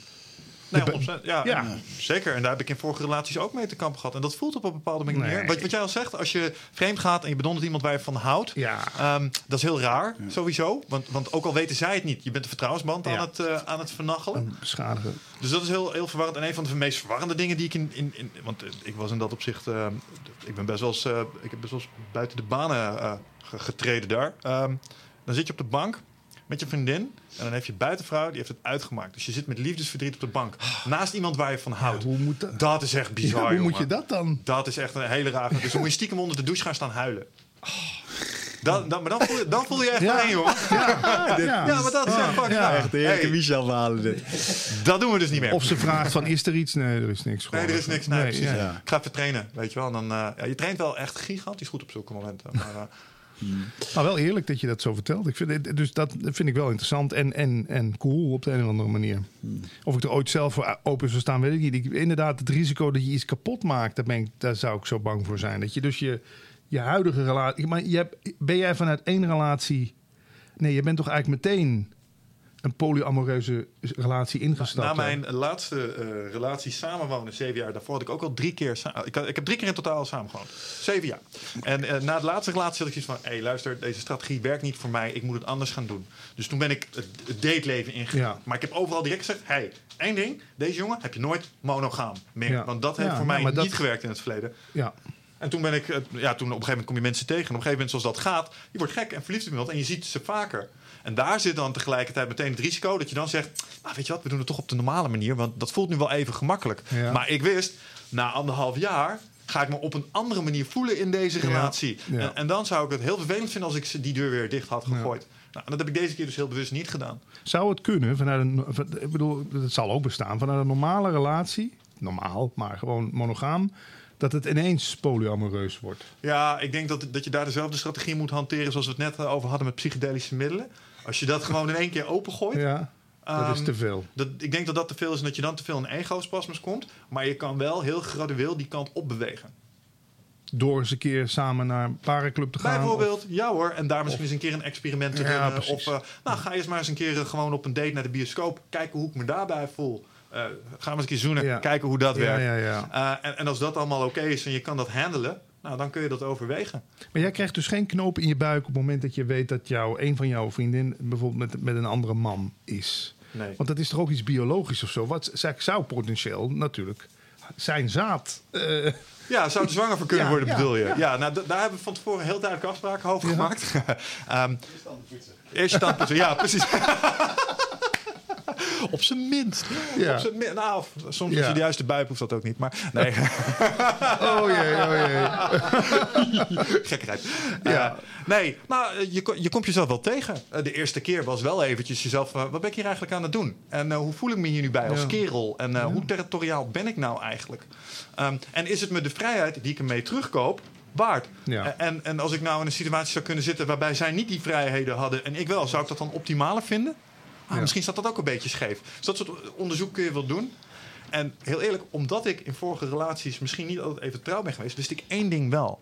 Seks hebben met een ander wil niet per definitie zeggen dat ze bij je weggaan. En- En je kan gevoel hebben voor een ander, terwijl je ook nog steeds van een ander houdt. En dat Ja. is misschien een stukje inside knowledge die ik vanuit die voorgaande ervaringen had. Ja. eh, waardoor ik me daar beter in kon handelen in die situaties.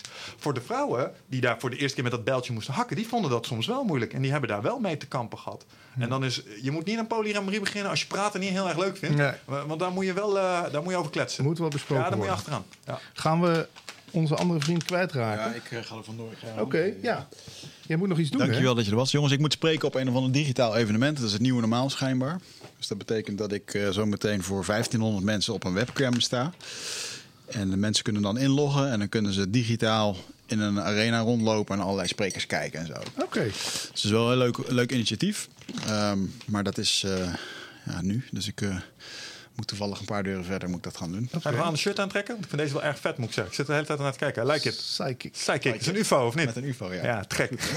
Ja, is die te koop voor de kijkers? En... Ja, bij, ehm, ik heb, het is van eh, Paul Smit. Ik heb hem gekocht in Londen toen ik daar een Oké. weekendje heen ging. Onze Maar Paul Paul Smit, ja, nee, de, nee, ja, Paul Smit, eh, de Nee. winkel, de kleding. Ja. Oh, Oké, dat is Ja. een vergeting. Ja, ja, oké. Ja, check, niet, ja. eh, ja, het zou normaal. Het zou hilarisch zijn als Paul Ja. Smit nu zijn eigen kledinglijn ja, gaat ja, beginnen. ja. Zou kunnen. Eh, maar, dat, eh, maar leuk dat je er was. En eh, Ja. ja, ehm, ik kom bij je langs. ja. We, ik, Kuk, we samen. Gezellig. Twee keer. Gaan wij nog even verder? Wij gaan nog heel eventjes Oké, is verder. goed, ik, ja. ik heb nog twee dingen die ik sowieso Ja. eventjes met je wil bespreken. Ehm, zijn we klaar voor het onderwerp eh, seksualiteit? Of Ja. wil je- heb je er nog vragen Nee, over nou, ja, ik- Jij dan, Jabbo. Ik vind het, het- is wel, het is super interessant natuurlijk. Ik heb bijvoorbeeld een documentaire van Louis Theroux erover gezien. Maar Mhm. er wordt zo vaak wordt, wordt er de, de pijn gezocht. Hè? Tuurlijk. Daar zag je bijvoorbeeld een, een man, een hele dikke man, die gewoon dat dan maar toeliet dat zijn vrouw één keer in de week een paar dagen bij een ander was. Want hij was zo bang om haar kwijt te raken. Ja, dat is geen gezonde constructie. Nee, en je zag die man lijden. En dan dacht ik ook, ja, dat is dus wat we in de media te zien krijgen over polyamorie. Altijd de pijn, de conflicten, de moeilijkheden. Dus Ja. het zou mooi zijn als er over jullie dan eens een keer een documentaire of iets gemaakt werd. Van het kan dus, het kan oh, dus. Maar wij, zitten, wij zijn in dat opzicht, als je, als je dat domein in gaat, wij zitten ergens midden op dat spectrum. Eh, want er zijn eh, ook excessen die gaan dit vele malen voorbij. Als je net laatste podcast opgenomen met de meid van de Poly Podcast. Ja. Dat is een chick die woont samen met drie andere mensen. Twee jongens en één meid, waarvan die twee jongens ook nog eens bi zijn. Eh, en die hebben allemaal met elkaar. Vier. Vier. Dus dat is, een, Wow. dat is niet eens een driehoeksrelatie, dat is een, een, een vierkantsrelatie. Ja. Eh, als je het hebt over complex en vrijheid en ze kunnen. Alles is daar open. Mhm. Nou, dat is alweer eh, heel wat stappen verder. Yo, je laat hem maar succes. Al heel wat stappen verder als dat ik dat eh, heb ingericht. Dat is in- op zich zijn het gewoon twee gelijktijdige klassieke relaties. Ja. Eh, met nog wat vrijheden daarbij. Maar zeker niet met z'n allen samenwonen eh, Nee. in een of andere commune Nee. of zo. Het zou een leuk eindstation kunnen zijn, maar tegelijkertijd denk ik ook dat gaat hoofdpijn geven. ja. en in die docu was het ook zo dat die, het meisje was geloof ik zwanger van een andere jongen. Nee, ze, ja, ze was zwanger van een jongen, maar die- ze leerde tijdens de zwangerschap ook nog een nieuwe jongen kennen. Ja, ja daar, ga ik wel, daar, daar ligt voor mij een harde grens. Eh, Ja, met kinderen? ja, met kinderen. Want dat is te complex. En dat kun je die kinderen ook niet aan. Lijkt me denk ik. Eh, nou heb ik sowieso geen vaderschapsambities. Eh, Dat helpt hier wel bij. Ja. Ehm, maar ik heb wat gezegd, ook tegen de, de vrouw waar ik mee deed, voor, je moet geen kinderen willen. Eh, en al helemaal niet in deze constructie. Nee. Dat, eh, dat is niet te doen. En als één eh, uiteindelijk wel een kinderwens krijgt, dan is dat prima. Maar niet met mij. En dan is het ook niet in deze dynamiek. Ja. Want dat, dat wordt echt te complex. Oké. En dan gaat dat kind een tik van meekrijgen. Dat kan niet anders. Ja. Ik denk dat die stabiliteit, rust, regelmatig nodig hebben. En dat, dat kan alleen, dat kan niet in deze constructie. Nee. Staat Nou, dat is te mooi. Dus, Nee, daar ben ik wel uitgevraagd, denk ik nu. Oké, nou mooi. Ja. Mocht je dat schiet, voel je vrij. Grijp ik in. ja. Ja. Nou ja, goed, het was voor mij wel een. eh, eh, ik vond het belangrijk om eh, zuiverder te spreken, vooral over wat ik, wat ik wou. En, en dit was stiekem iets wat ik in al mijn relaties eigenlijk al wel wou. Dus ik heb ook wel eens gedacht van, oh, als nou de kans kwam, een beetje wat Wichter straks schetsen, dan neem ik deze afslag. Maar die kwam nooit. Zo, Ik Ja. moet hem nu echt voor mezelf gaan creëren. Ik moet daar leiderschap op betrachten. Ik moet gewoon zuiver spreken wat ik wil. En wat de les wel is die ik daarin heb geleerd, is dat als je echt durft te zeggen wat je echt wil, dan krijg je ook precies waar je om vroeg. Alleen be careful what you wish for. Ja. Want Ja. soms is de werkelijkheid eh, heel anders dan dat je het je had voorgesteld. Want dat zei Jeannette me nog. Ze zegt, als je het hebt over een spiritueel pad... Een normale relatie is al een enorme hè, 100%. triggers, de knoppen duwen bij elkaar. Maar dat keer tien, zei ze zo'n beetje, is dan zo'n situatie waar Het is een pressure cooker en het is eh, eh, het standaard leven uitvergroot en, en intenser. Dus eh, in zo'n zo'n situatie, als er eens een keer iets is in de relatie, bijvoorbeeld ik heb, ik heb een maar ik ben bij de één. Ja. Pak die andere ook iets van mee. Ja, Moet ik ook mee. Ja. Snap je? Jij hebt wel eens gezeikt met je vriendin. Ik heb situatie heb gezeikt met allebei tegelijk. Dat zijn apart voor dagen, weet je wel. Dan denk je wel, waar ik. Want gaan ze dan niet samenspannen? Vind jij niet ook dat, dat hij altijd dit en dit... Oh, hey, is letterlijk één keer als het ging om een tandartsafspraak die ik aan het uitstellen was, Ja, is het gewoon ja. gebeurd. Dat ik ineens denk, waarom begin jij nu ook over de tandarts, weet je wel? dit is, eh, nee, nee, niets van dit. Ja, ik vind het- ineens op allebei de plekken liggen de vegetarische producten in de koelkast. Ja. Wat zijn we hier aan het doen, mensen? wat- Dacht je dat ik dat niet door had? Ja, wat wordt die bekokstoofd onderling, ja. Dat kan je natuurlijk ook nog hebben, ja. Ja, dus die situaties zijn er wel. Maar waar het mij persoonlijk heel erg mee geholpen heeft, is eh, ik kan nogal een hothead zijn.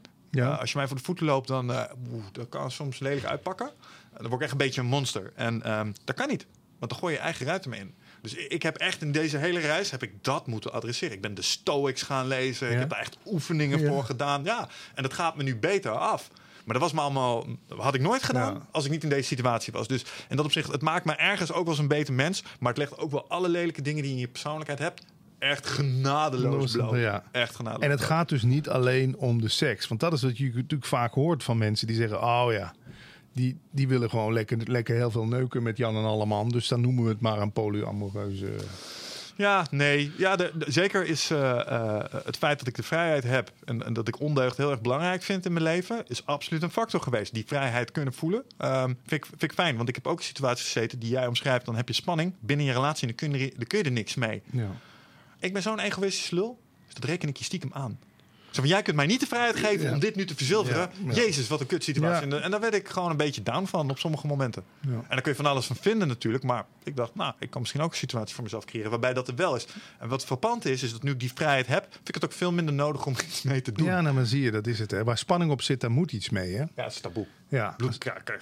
Als mijn vriendin iedere dag tegen me zegt: Je gaat niet vreemd, hè? je gaat niet vreemd, hè? gaat- dan wordt dat een thema. Ja. Dan is ineens vreemdgaan een thema. En, en het is bijna alsof dat een soort luchtballon die op een gegeven moment moet knappen. Want het, die spanning wordt je inderdaad te veel. Als je mij een aantal jaar geleden had gezegd... Mies, als jouw vriendin je aanmoedigt om te gaan daten met andere vrouwen... ga je het gewoon op een gegeven moment afhouden? Had ik gezegd, dat geloof ik niet. Ja. Weet je wel? Eh, Dat zit van, hey, wordt niet Ja, dat jij weer eens een ja, keer op date gaat of zo? Ik denk dat dat goed voor je is. Dat je, nou, je zit er nog even niet helemaal lekker voor in mijn vel, weet je wel? Ik denk, wat, wat is dit voor omgekeerde wereld? Nou, dat is toch best leuk eigenlijk, als je erop terugkijkt. Ja, Ik heb la- laatst had ik, had ik hier ook over en dan houden we hierover op. Maar dat was een heel mooi moment waarbij ik eh, een van mijn vriendinnen het nummer gaf van een van de dames waar ik mee date.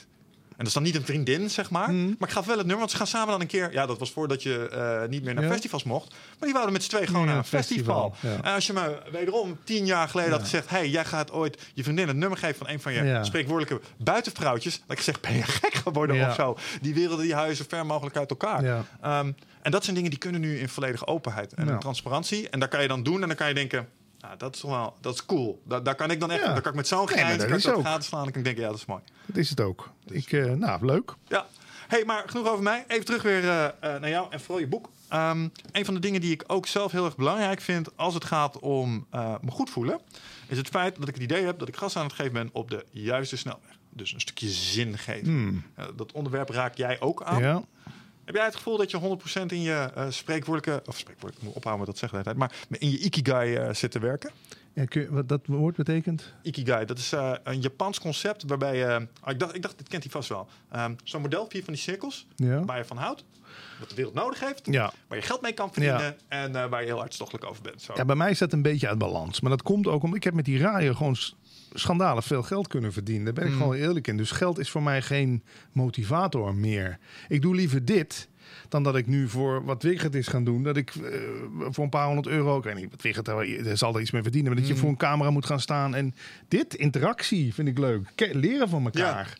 Dus eh, omdat ik die financiële zekerheid heb. Ehm, dus dat valt dan bij mij weg. Bij mij, de DJ's zijn echt zo gruwelijk goed dan? nou, in, in mijn tijd heb ik wel gewoon goed, goed. Ik heb het huis van spaargeld kunnen kopen. Het is geen villa. Hè, maar het dat is ook niet. Goed huis. Ja, nou, zo, dan heb ja. je dat al weg. Nou, je ziet me nog steeds in die 15 jaar oude BMW rondrijden. Het is ook zo dat ik, ik hoef niet die nieuwe Tesla. Ik, ik weet dat ik heb het allemaal onderzocht. Voor mij zit het hem daar niet in. Dus voor mij zit inderdaad zingeving is leuke gesprekken voeren, leuke mensen ontmoeten, kennis delen. ehm, inspira- inspiratie opdoen, maar ook proberen door te geven. En nu weer een beetje radio. Nou Ja. ja, dat wat, is. wat voor mij een van de belangrijkste pijlers in dat verhaal is van die Ikigai, is het stukje dat wat de wereld nodig heeft. Als ik kijk naar voorgaande carrières, bijvoorbeeld in de IT, is allemaal hartstikke leuk zo, maar was ik nou echt de, eh, de, de fundamenten van de wereld aan het veranderen? Nee, niet dat ik dat hier nu doe, maar we krijgen hier wel feedback dat iets meer die kant op gaat. We krijgen Ja. wel eens mailtjes dat van mensen, hey, dit heeft echt mijn leven veranderd. Ja, hoe cool. En, ik ben nu, en, en daar zit voor mij een stuk genoegdoening in. Daar gaan endorfine Ja. pompen aan in mijn hoofd. Dat laat zich heel moeilijk eh, uitleggen. En ik kan me voorstellen dat dat bij jou, gelet op de hoeveelheid uren podcastmateriaal die jij over moeilijke onderwerpen hebt gegenereerd, vast ook wel eens gebeurd. ja. Maar Mag ik vragen hoe oud jij nu bent? Ik ben 40. Ja, nou ja, daar ga je. Dat is mij geleerd door Johannika Ring. Ze zegt tot je, tot je 35ste, misschien soms wat langer, 8, 39ste, doe je dingen die goed zijn voor dit poppetje. En het is een soort natuurlijke beweging. Daarna ga je dingen doen die goed zijn voor de wereld. En dan draait het om. En dat schijnt ook weer met de seksuele selectie te maken te hebben. Dat je dat eerst, weet je wel, en dan. En dat is bij mij ook net zo gebeurd. Tot mijn 40ste bij de radio, landelijk, zie mij, zie mij, zie mij. En daarna dacht ik, ja, maar wacht eens even het, je kan ook dit gebruiken om allerlei leuke mensen een podium te geven en kennis te delen. En precies dat. Het, ging, het voelde vies, het ging ook niet meer. Ik kan niet meer dingen doen die alleen maar om mij draaien. Dat, dat ugh. ik weet niet, het, gaat je tegenstaan. Ja, In mijn geval dan. En misschien is dat ook wel wat je, waar, als we teruggaan naar het begin van deze podcast, wat je dan zo stort, misschien soms in de profilering die sommige bekendere mensen hebben. Dat je denkt, ah ja, die zijn dat Ja. kunstje aan het doen. I know what you're doing. Ja, Dat- maar ja, Kelly is ook pas 30 of 32. Dus ik uiteindelijk, als we weer bij Kelly Wekers terugkomen of andere. Ik snap ook wel als jij begin 30, die Ja Ruan, ik weet niet of je die kent, is ook zo'n. eh, eh, ja, die, die roept gewoon van: nou, ik heb al mijn eerste miljoen, had ik op mijn 21ste. Ja, ik weet niet of het waar is, maar Ja. prima. Ja, die is, hij is ook pas 2 of 23. Het is logisch dat hij dat allemaal roept. Dus je gaat ook gewoon, ik zou hem nog wel eens over 20 jaar willen zien en spreken, wat hij dan doet. Dus ja, eh, dat is wel voor mij lekker en luchtig leven. Gewoon eh, ja, dat doen waar je hartje van gaat dansen, zeg ik altijd maar. Hoe is jouw relatie met de dood? De dood. Ja. Ja, natuurlijk ook wel veel onderzocht.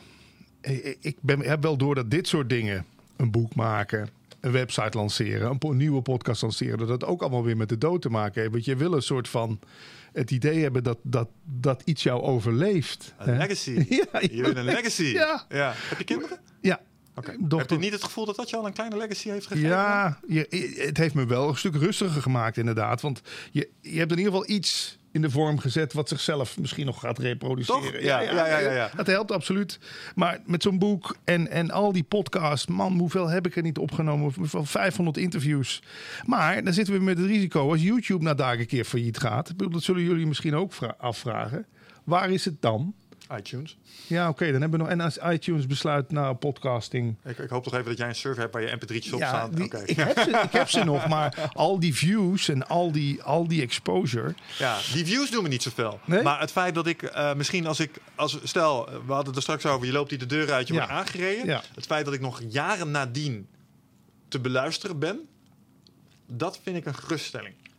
Voor En- mij ook. En, en, dat Ja. was, want nu probeer ik soms eh heel klein beetje, doe ik experimentjes, ouderschap met mijn neefjes. En dan probeer ik een paar van de dingen die ik heel belangrijk vind erin te gieten. Ja. En denk, oh nee, dat is helemaal Nee, kansloos nee, nu, dat kun je vergeten. nee, niet doen. Maar, maar dat ze misschien over 10, 15 jaar, als ze er wel klaar voor zijn, dit nog eens een keer kunnen Ja, terugluisteren. En dan denken, hé, hey, die oma Michel, die was toch wel goed voor meer alleen computerspelletjes spelen, weet je wel? Ja, ja, ja. Dat vind ik een fijn idee. Ja, dat heb ik ook. En eh, ja, de dood is daar, denk ik.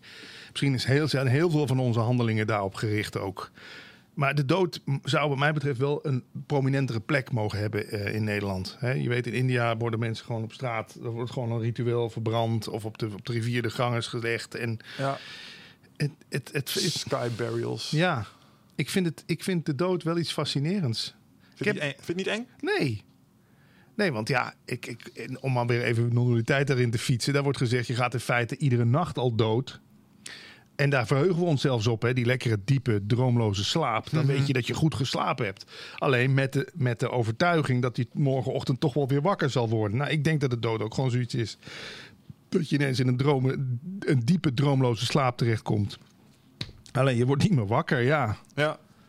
Ja. En, en eh, uiteindelijk zie ik wel ook bijvoorbeeld nu met mijn vader dan. die- Stiekem denk ik dat hij zichzelf zo'n beetje verheugt op de dood. Want zijn leven is nu echt wel een leidenschap met psychotische Mhm. toestanden. En dat vind ik dan eigenlijk het oneerlijke aan het leven ook. Dat je, weet je, de, heb je nooit het gevoel dat je denkt, ja, mijn beste jaren liggen wel een beetje achter me?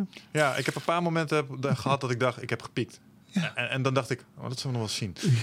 en dan ging ik er weer achteraan. Ja, ja, maar dat, eh, ik, heb, ik, ik zit wel in een soort midlife crisis. Ik was echt laatst aan het nadenken ook over een cabrio. Ik moest mijn vriendin weer keihard lachen. Kun je niet beter eerst een elektrische fiets kopen? en toen reed ik op de snelweg, zag ik iemand in een cabrio. Toen zei een stemmetje in mijn hoofd, het is wel gevaarlijk hè. Want als je over de kop slaat, Ja, dan ben je plat. dan, ben- dan is, dan is het 100% waar. Maar het is voor mij, ik heb een cabrio. En dat is de tussenoplossing voor een motor. Ah. Want een motor is helemaal ja, linkersoep. ja, ja, ja, ja. Daar ga ik mezelf mee omleggen. Ja. Maar ik vind het wel heel fijn om met mijn eh, haardos eh, lekker wapperend in de wind eh, te rijden. En, als en weet je wat grappig is met een cabrio? Je gaat er langzamer in rijden. Ja? Je gaat niet jagen in Oh, zo'n ding. natuurlijk. Veel te lawaaiig, joh. Ja, ja, ja. Oké, misschien moet ik het toch overwegen. Je Maar ik heb wel respect voor die mensen die allemaal met de dood spelen. Zoals die, die mensen, die, die filmpjes ken je ook op YouTube, toch? Op Facebook. Die gewoon van de ene naar de andere flatgebouw springen. Ja. Het ergst vind ik die lui die een kraan inklimmen. Of eh, zo'n zo'n antenne, zeg maar. eh, Op een heel hoog gebouw. En dan aan zo'n ding gaan hangen. En met hun GoPro naar beneden. Ik zweer het je, doet. Ik krijg klamme Ja, handen. ja, als nee, ik ik, dat voel het Ik ook al. ah, Ik voel het ook al.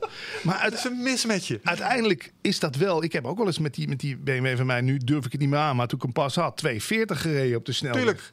Ja, nee, tuurlijk. Maar je- ook dan speel je met de dood eigenlijk, hè? Ja, maar dat is ook weer een hormonale handicap. Want laten we wel wezen, er was een moment waarop jij een x-bedrag aan verzekeringstarief moest betalen. En dat werd alleen maar minder naarmate je ouder werd als ja, kerel. Ja, ja, ja, ja. Dat, is, dat is natuurlijk niet voor niks. Maar ik heb inderdaad ook gekkigheid. Ja, jij ook. Als je- Zeker. nu zijn we dan zo bang voor het coronavirus, maar ja, wat heb je niet allemaal al uitgespookt? Waarbij ik kan me nog herinneren dat ik een keer iemand kwam heel hard aanrijden en er zei iets in mij van: jij moet nu gewoon op de straat gaan staan, dan stopt hij wel. Nou, het is maar goed dat ik het niet gedaan heb, want die had, mij helemaal aan gort gereden. Maar dat soort ideeën kun je hebben. Als Ja. ik nu één stapje naar voren had gedaan, dan was ik gewoon helemaal dood geweest. Ja, nou, het, ja, iedereen heeft dwanggedachten. Ik heb ook wel eens gedacht, toen ik op, eh, wat was dat, een of ander Canarische eiland, dan ga je met zo'n auto ga je door die berg. Dat je als links, oh, jongen, dat wordt een hele interessante weg naar beneden. Daar speelt iedereen wel eens mee. Maar daadwerkelijk doen is iets anders. Nee, dat is maar ik heb wel eens echt domme dingen gedaan, roekeloze dingen in het verkeer vooral. Rechts inhalen. Ja, de rechts inhalen of eh, wedstrijdjes gaan rijden met gasten. Maar dan toch ook stiekem wel een beetje pissig worden op elkaar. En op het moment dat hij dit deed Ja. wees naar de parkeerplaats, dat je dacht, mm, Ja. oké, het zo. Dat je achteraf, als ik dat nu zou zien, dan zeg ik, oh jongen, dude, wat ben het doen? De dood, ja, het is iets fascinerends. Eh, alsof je er gewoon toch, blijkbaar, ja, wat het zijn al die filosofische uitspraken. Hè? Je, zo, je bent niet bang voor de dood, je bent bang om te leven. Dus op het moment dat je bang bent voor de dood, dan leef, leef je eigenlijk gewoon niet. Ja.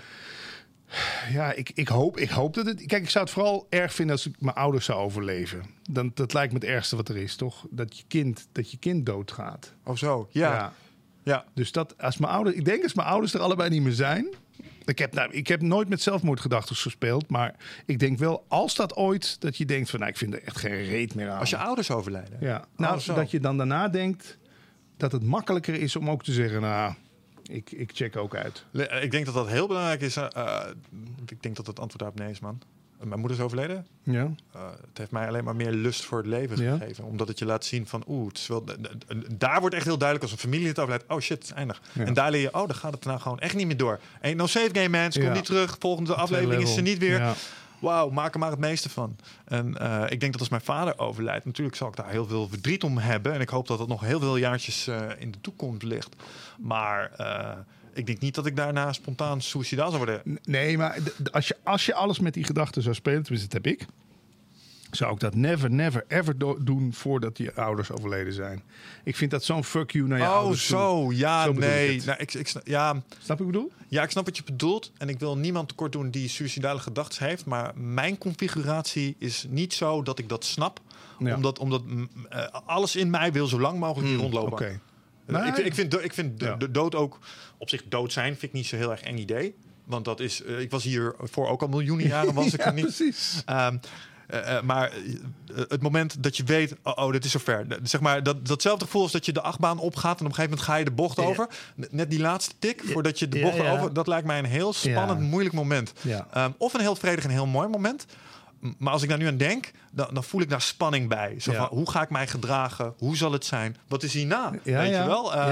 Eh, en en eh, heb ik het goed gedaan? Eh, want ik weet een boel over allerlei verschillende geloven. Ik denk dat ik het redelijk goed doe. Maar komt er misschien nog iets van? Ja. Een, even van, hé hey jongens, dit is hoe het gegaan is. Ja. Stiekem hoop ik wel eens dat er een soort scorebord is aan het eind van je leven. dat zou mooi dat zijn. je kan zien van, oké, dit is wat je... Zoveel stappen gezet, zoveel kilometer toiletpapier gebruikt... zoveel appjes gestuurd, weet ik veel. Gewoon de stats, je scorescherm. ja, dat zou ik ook wel gaaf vinden, ja. Even de afrekening. Zoveel Ja. mensen gekrenkt. Ja. Dus dat Ja. stukje vind ik wel heel erg eng. Maar als je het hebt over een leven zonder stress, is, is, is dood dus geen factor in die vergelijking voor je. Want het, het helpt mij om dingen te doen. Omdat ik denk, je wil niet aan het eind spijt hebben van de shit die je niet gedaan hebt. Nee, nee, ik heb, ja, op, op een is dood. Maar dat kan wel een thema worden, inderdaad. Op het moment dat, wat jij zegt, is een van je ouders overlijdt, dat is nogal wat. Ik heb het geluk gehad dat, ja, volgens mij, ja, op, op wat vrienden na, is er in mijn omgeving nog niemand echt eh, van de een op de andere moment eh, overleden. Nee. Dus dat, ik, ja, ik ben eens benieuwd wat dat doet. Ik ook.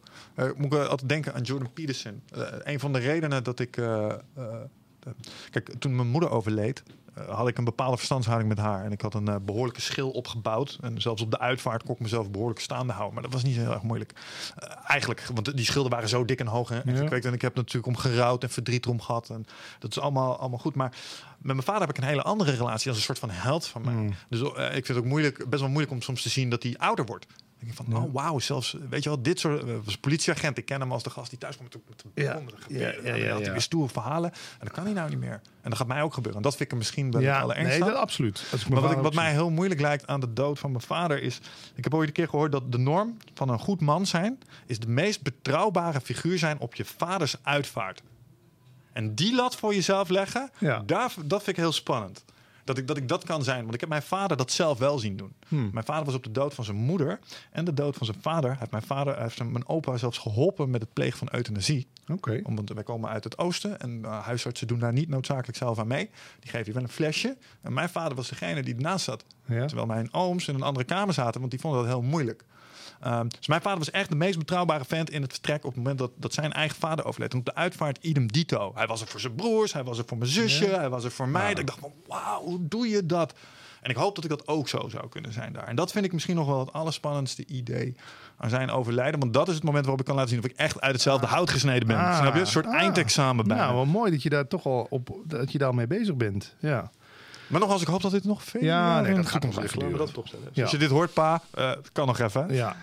Volhouden. Ja, wat mij betreft wel. Oké, man. Ehm, We zijn er zo'n beetje. ja, ik wil nog één ding. Oké, die ja, mogen niet eh, vergeten te vinken. TikTok.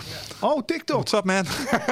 Toen hij hier binnenkwam, had hij een heel enthousiast verhaal over waarom TikTok helemaal de shit was. Dus het is misschien een klein beetje een eh, contrastje met het onderwerp waar we het net Ja, over hadden. het bruggetje is lastig, maar Maar misschien wel een mooie manier om nog eventjes weer... eh, ja, ik vind dat zo, ik vind dat zo geniaal dat er eindelijk weer eens iets is wat gewoon huge aan het worden is. Ja. Bedoel, het was een half jaar geleden al huge, maar nu, eh, ja, het komt eigenlijk via mijn dochter. Ik bedoel, al die kids zitten gewoon allemaal op TikTok. Ja. En ik dacht, ja, maar inderdaad, ik had dezelfde reactie als jou, weer iets erbij. Weet je, ik zit al op, op zes verschillende social Instagram, LinkedIn, Twitter. Ja, ah. Ja. Maar ja, toen ging ik het kijken. Nu snap ik waarom. Het is, het is kort. Het zijn filmpjes van 10, 15 seconden. Ehm, je steekt elkaar aan met een, bijvoorbeeld een challenge van... eh, we doen op dit liedje doen we een bepaald dansje. Nou, Ja, ja. Gaat de rest gaat dat ook allemaal doen. En ik zette er zelf eens wat op gisteravond. En eh, gewoon een grappig filmpje van een 15 seconden met een grap of zo. En hup, binnen, binnen no time 300 keer bekeken. Ik denk, wat? Dat is me op YouTube al heel lang niet meer gebeurd. Ja, maar dat was wel- hem voor jou. De aantal views die je kreeg. Want dat vindt de aandachtsvoer in jou heel de erg fijn. aandachtshoer in mij vindt het prachtig. Maar ik vind het zo leuk dat iemand, want dat bedrijf is inmiddels al weet ik het, hoeveel eh, miljoen waard. Dat iemand dus toch weer iets, iets nieuws weet te verzinnen wat zo ja, aanslaat. Ja, ja. Het is ooit begonnen als musical.ly, hè, dat je met z'n tweeën een soort duet ging doen. Daar Oh, is het daar- ja, daar is voortgekomen? het uit Ah. voortgekomen. Maar op een gegeven moment zijn ze het gewoon TikTok gaan noemen. En ja, ik, ik weet het. Ik, ik, eh, ik word er gewoon enthousiast van. Dat ik denk, hè, eindelijk weer eens een keer iets nieuws. Ja. Want we zijn toch wel een beetje Twitter moe. En Facebook moe. Ja. En ik, eh, wat ik dan ook, ben ik eens benieuwd hoe jij daarnaar kijkt. Wat ik niet begrijp is dat een Facebook, oké, ze beginnen dan ook met stories. Dat Snapchat ooit stories heeft bedacht. En dan begint Instagram met stories en LinkedIn begint met. Maar waarom gaan die, die, zelfs Facebook, waarom ziet dat er nog altijd zo knullig uit? Dat is toch allemaal. Waarom gaan die niet ook een beetje mee met hun tijd? Denken ze, weet je wat, die tijdlijn, dat is nu alweer een beetje, dat is wel weer toe aan iets nieuws. Nee, dan komt een TikTok voorbij en in rap tempo hebben ze 3,5 miljoen gebruikers. Omdat de strategie tegenwoordig is niet eh, opnieuw uitvinden, gewoon overkopen.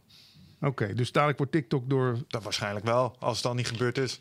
Ja. Ja, ik denk dat dat de snelste manier is tegenwoordig. Ik kan wel research development eh, erop zetten. Maar wat is er nou beter als een groep gasten die tegen de powers that be als underdogs opknokken? Ja, dat, dat is een. Rocky verhaal, dat vindt iedereen mooi. En dan heeft het de userbase die je zoekt. Want nou, wel eens voor die 100 gebruikers, eh, dat doet Facebook het niet Nee. voor. Dus laat het eerst zich maar eens bewijzen. Dat doen we dan met een enthousiaste club.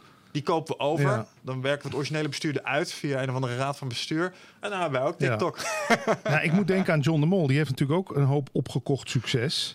Maar ik heb wel het idee dat mensen dat niet meer zo pikken. Want waar is Stuk TV sinds het opgekocht is door, eh, door John de Mol? Nou, waarschijnlijk strategisch de nek omgedraaid. Want dat is een strategie die bijvoorbeeld, eh, als je uit de vechtsport komt, dan, dan ken je een paar concepten eh, heel goed. UFC, Pride, Dream. En die zaten met name in Azië, Dream en Pride. Die zijn opgekocht door de UFC.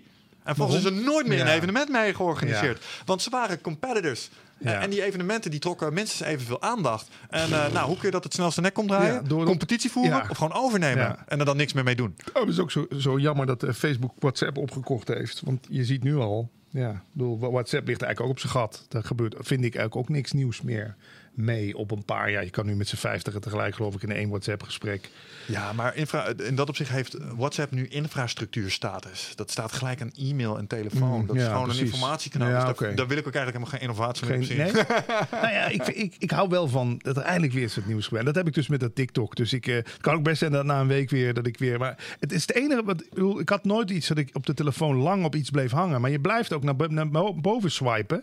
Want je krijgt steeds die nieuwe kick. Je krijgt steeds weer een nieuwe lach. Weer een nieuw filmpje. Weer iets nieuws. Weer iets nieuws. Weet je wat misschien wel leuk is voor jou? Nou? Reddit. Ken je dat? Ja, heb ik ook wel eens mensen over gehoord. Ja. Reddit.com. Ja? De front page of the internet. Wat het eigenlijk is, is gewoon eh gecrowdsourced. eh, je, je kunt er dingen posten, zoals TikToks. Je komt Ja. daar eh, over allerlei verschillende Ja. subcategorieën heen verdeeld. Dat noemen ze dan een Reddit. Het is eigenlijk een forum, zoals vroeger. Kunnen mensen op reageren. En dan heb je de voorpagina en daar komt dus eigenlijk een aggregaat van alles wat het meest geliked is. Dus je hebt daar altijd een hele grote variëteit. Ik, ik ken wel de behoefte om ergens doorheen te scrollen en telkens iets nieuws te vinden. Maar Reddit heeft gewoon een heel divers palet van TikTok cringe. Dus filmpjes die eigenlijk gewoon dat je de tenen Ja. cringe. Eh, de, eh, gewoon leuke TikTok filmpjes. Maar ook iets dat noemen ze dan eye bleach. En dat zijn altijd foto's of filmpjes van puppies, jonge Ah. katjes. En Echt dat soort typische internetdingen. Tot eh, de laatste conspiracies over COVID. Maar wat ik eraan herken, wat je net zei, is dat telkens is het even die nieuwe. Oh, dat is interessant. Ja. Wat is dat dan? En, en dat Ja. is omdat het is voorgeselecteerd door miljoenen gebruikers. Ja. Is het altijd speel wat goed ja, is. ja het is, het, je krijgt de, de dingen die het best gelijk zijn. En TikTok, ik, heb, ik volg iemand die de algoritmes van TikTok een beetje uitlegt. Je komt hoger bij TikTok als je filmpje twee keer of meer keer bekeken wordt. Ze zijn natuurlijk maar kort. En de leukste dingen kijk je ook. Ja, ja. Dat is ook zo slim. Je opent de app, bam, meteen een filmpje. Je hoeft nergens te kijken, bam, meteen een lach. En het filmpje herhaalt zich. Dus je, kan, je hoeft niet eens erop te tik, nog een keer, nog een keer. Oké, hup, naar boven, weer de volgende lach. Het is, zo, het is ook gewoon heel slim gebruikersvriendelijk gemaakt. En wat zet je er nu op voor jezelf? Eh, grappen Grappen. Die ik nog van de radio heb liggen. Dat vind ik namelijk ook leuk. Oude content opnieuw. ik, jullie, ja, of jullie, ik weet niet of jullie dat ook wel eens doen. Maar ik bedoel, ja. De klassiekers. Ja, nee, dat kan toch gewoon. Want er is weer een hele nieuwe generatie opgestapt. Die, en uiteindelijk is het allemaal oude wijn in nieuwe zakken. Dus nee, ik ben benieuwd of ik over een maand nog zo enthousiast over ben. Maar ik, ik vind het wel. eh, ik ben blij dat er weer eens een keer wat nieuws is op dat internet. Nou, en wat je zegt, eh, blijkbaar is er dus nog ruimte voor echt, eh, ook binnen de apps, voor nieuwe Ja. innovatie die gewoon weer eventjes kunnen prikkelen. Ik zit ook wel eens te kijken in die top-downloaded apps en dan ben ik altijd toch een beetje teleurgesteld in dat het nog steeds hetzelfde is. Ja. Als een paar Ja, maanden ja, geleden of als de keer voor. En toen we net de iPhones hadden, was het telkens iets nieuws en dat was dan even kicken. Dat is er nu inmiddels wel een klein beetje vanaf. Maar ik denk dat daar weer een slag in gaat worden gemaakt als de nieuwe lichting technologie. Waar ik heel erg op zit te wachten is eh, HoloLens. Wat is? Gewoon een lens met, Oh, een, ja, met een AR ja, eroverheen. En dan krijg je weer allerlei nifty features die eh, eigenlijk net een beetje gefaald zijn op je telefoon. Dat je van die AR-lagen kun je kijken naar fundahuizen in je buurt. Dat werkt allemaal net niet. Ja. Ehm, maar dan, eh, wordt het, eh, dan krijg je weer een hele nieuwe eh, genera- Ja. generatie met apps, met innovatie. Gewoon omdat je, ja, je randapparatuur is weer veranderd. Eén ding nog over TikTok, wat ze daar heel goed begrepen hebben. Mensen reageren op mensen, niet op merken. En je ziet, dat is ook een slogan, real people, real stories of zo. Weet je, je ziet gewoon, ook al gaat het mis bij iemand, ook die aandoenlijkheid ervan. Dat iemand de moeite neemt om, om met zijn dochter samen een filmpje te maken of zo. Weet je, Eh, daar ga je op aan. En eh, misschien dat we dat de tegenreacties op Instagram, waarop natuurlijk alles maar Ja, man. Gelikt. En, de En product placement en dit en dat. En, en Ja, hier zie je gewoon, weet je, dik iemand die gewoon op de trap ook dat dansje probeert te doen, weet je wel. En die dondert naar beneden of die, of die doet het wel goed. En dan denk je, ah, Ja. aandoenlijk man, like, weet je wel. En als dat je doel is, dan is het een entertainment ding. En dan is het gewoon hartstikke leuk. Ja. Eh, nee, ja, check. Ja, ik ben helemaal gestopt met social media aan het begin van, eh, van deze crisis. Ja. Ik vond-. Ja, ik vond, joh, als je kijkt wat daar allemaal werd gepost. Iedereen was ineens afgestudeerd viroloog en epidemioloog. En eh, eh, allemaal conspiracy, al die hoedjes shit. Was op dat moment even niet de informatie die in dit systeem moest. Mm, Vond ik niet oké. zo'n goede keuze.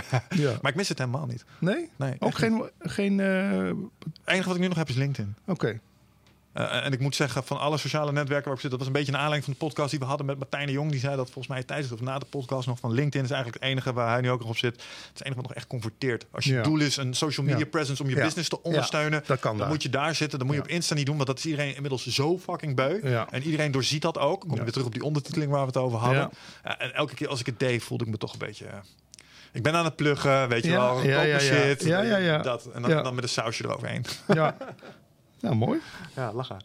Patrick, ik vond het weer leuk om je eens even te spreken. Ja, man. vond ik ook. Leuk. We komen binnenkort een keer eh, bij jou langs. Ja, het is maar een kwartiertje. Ik zit hier in Vinkenveen, hè. Dus het is snelweg op en je bent er. Ja. Ja, uit, Bork, uit Borkelo is dat eh, nog steeds eh, twee uur. Maar Jij moet weer terug daar naartoe? ik ga nu terug naar Deventer, maar ik kwam vanochtend vanuit Borkelo. Oké. Nou ja, als jullie weer hier een keer in de buurt zijn, altijd welkom. Ja, we appen elkaar wel even en dan maken we gewoon een afspraak. Is goed. Helemaal goed. Oké, eh, nou dankjewel. Ja. Ehm, jongens, check it out. Eh, Leven zonder stress van Patrick. Help hem weer om in de toplijst te komen. Dat vindt hij mooi zoals je hebt Ja, gehoord. daar hou ik van. En eh, dan ja, zou ik iedereen graag willen bedanken voor de tijd en aandacht. En tot de volgende keer. Jabo, jou ook bedankt jongen. Ciao.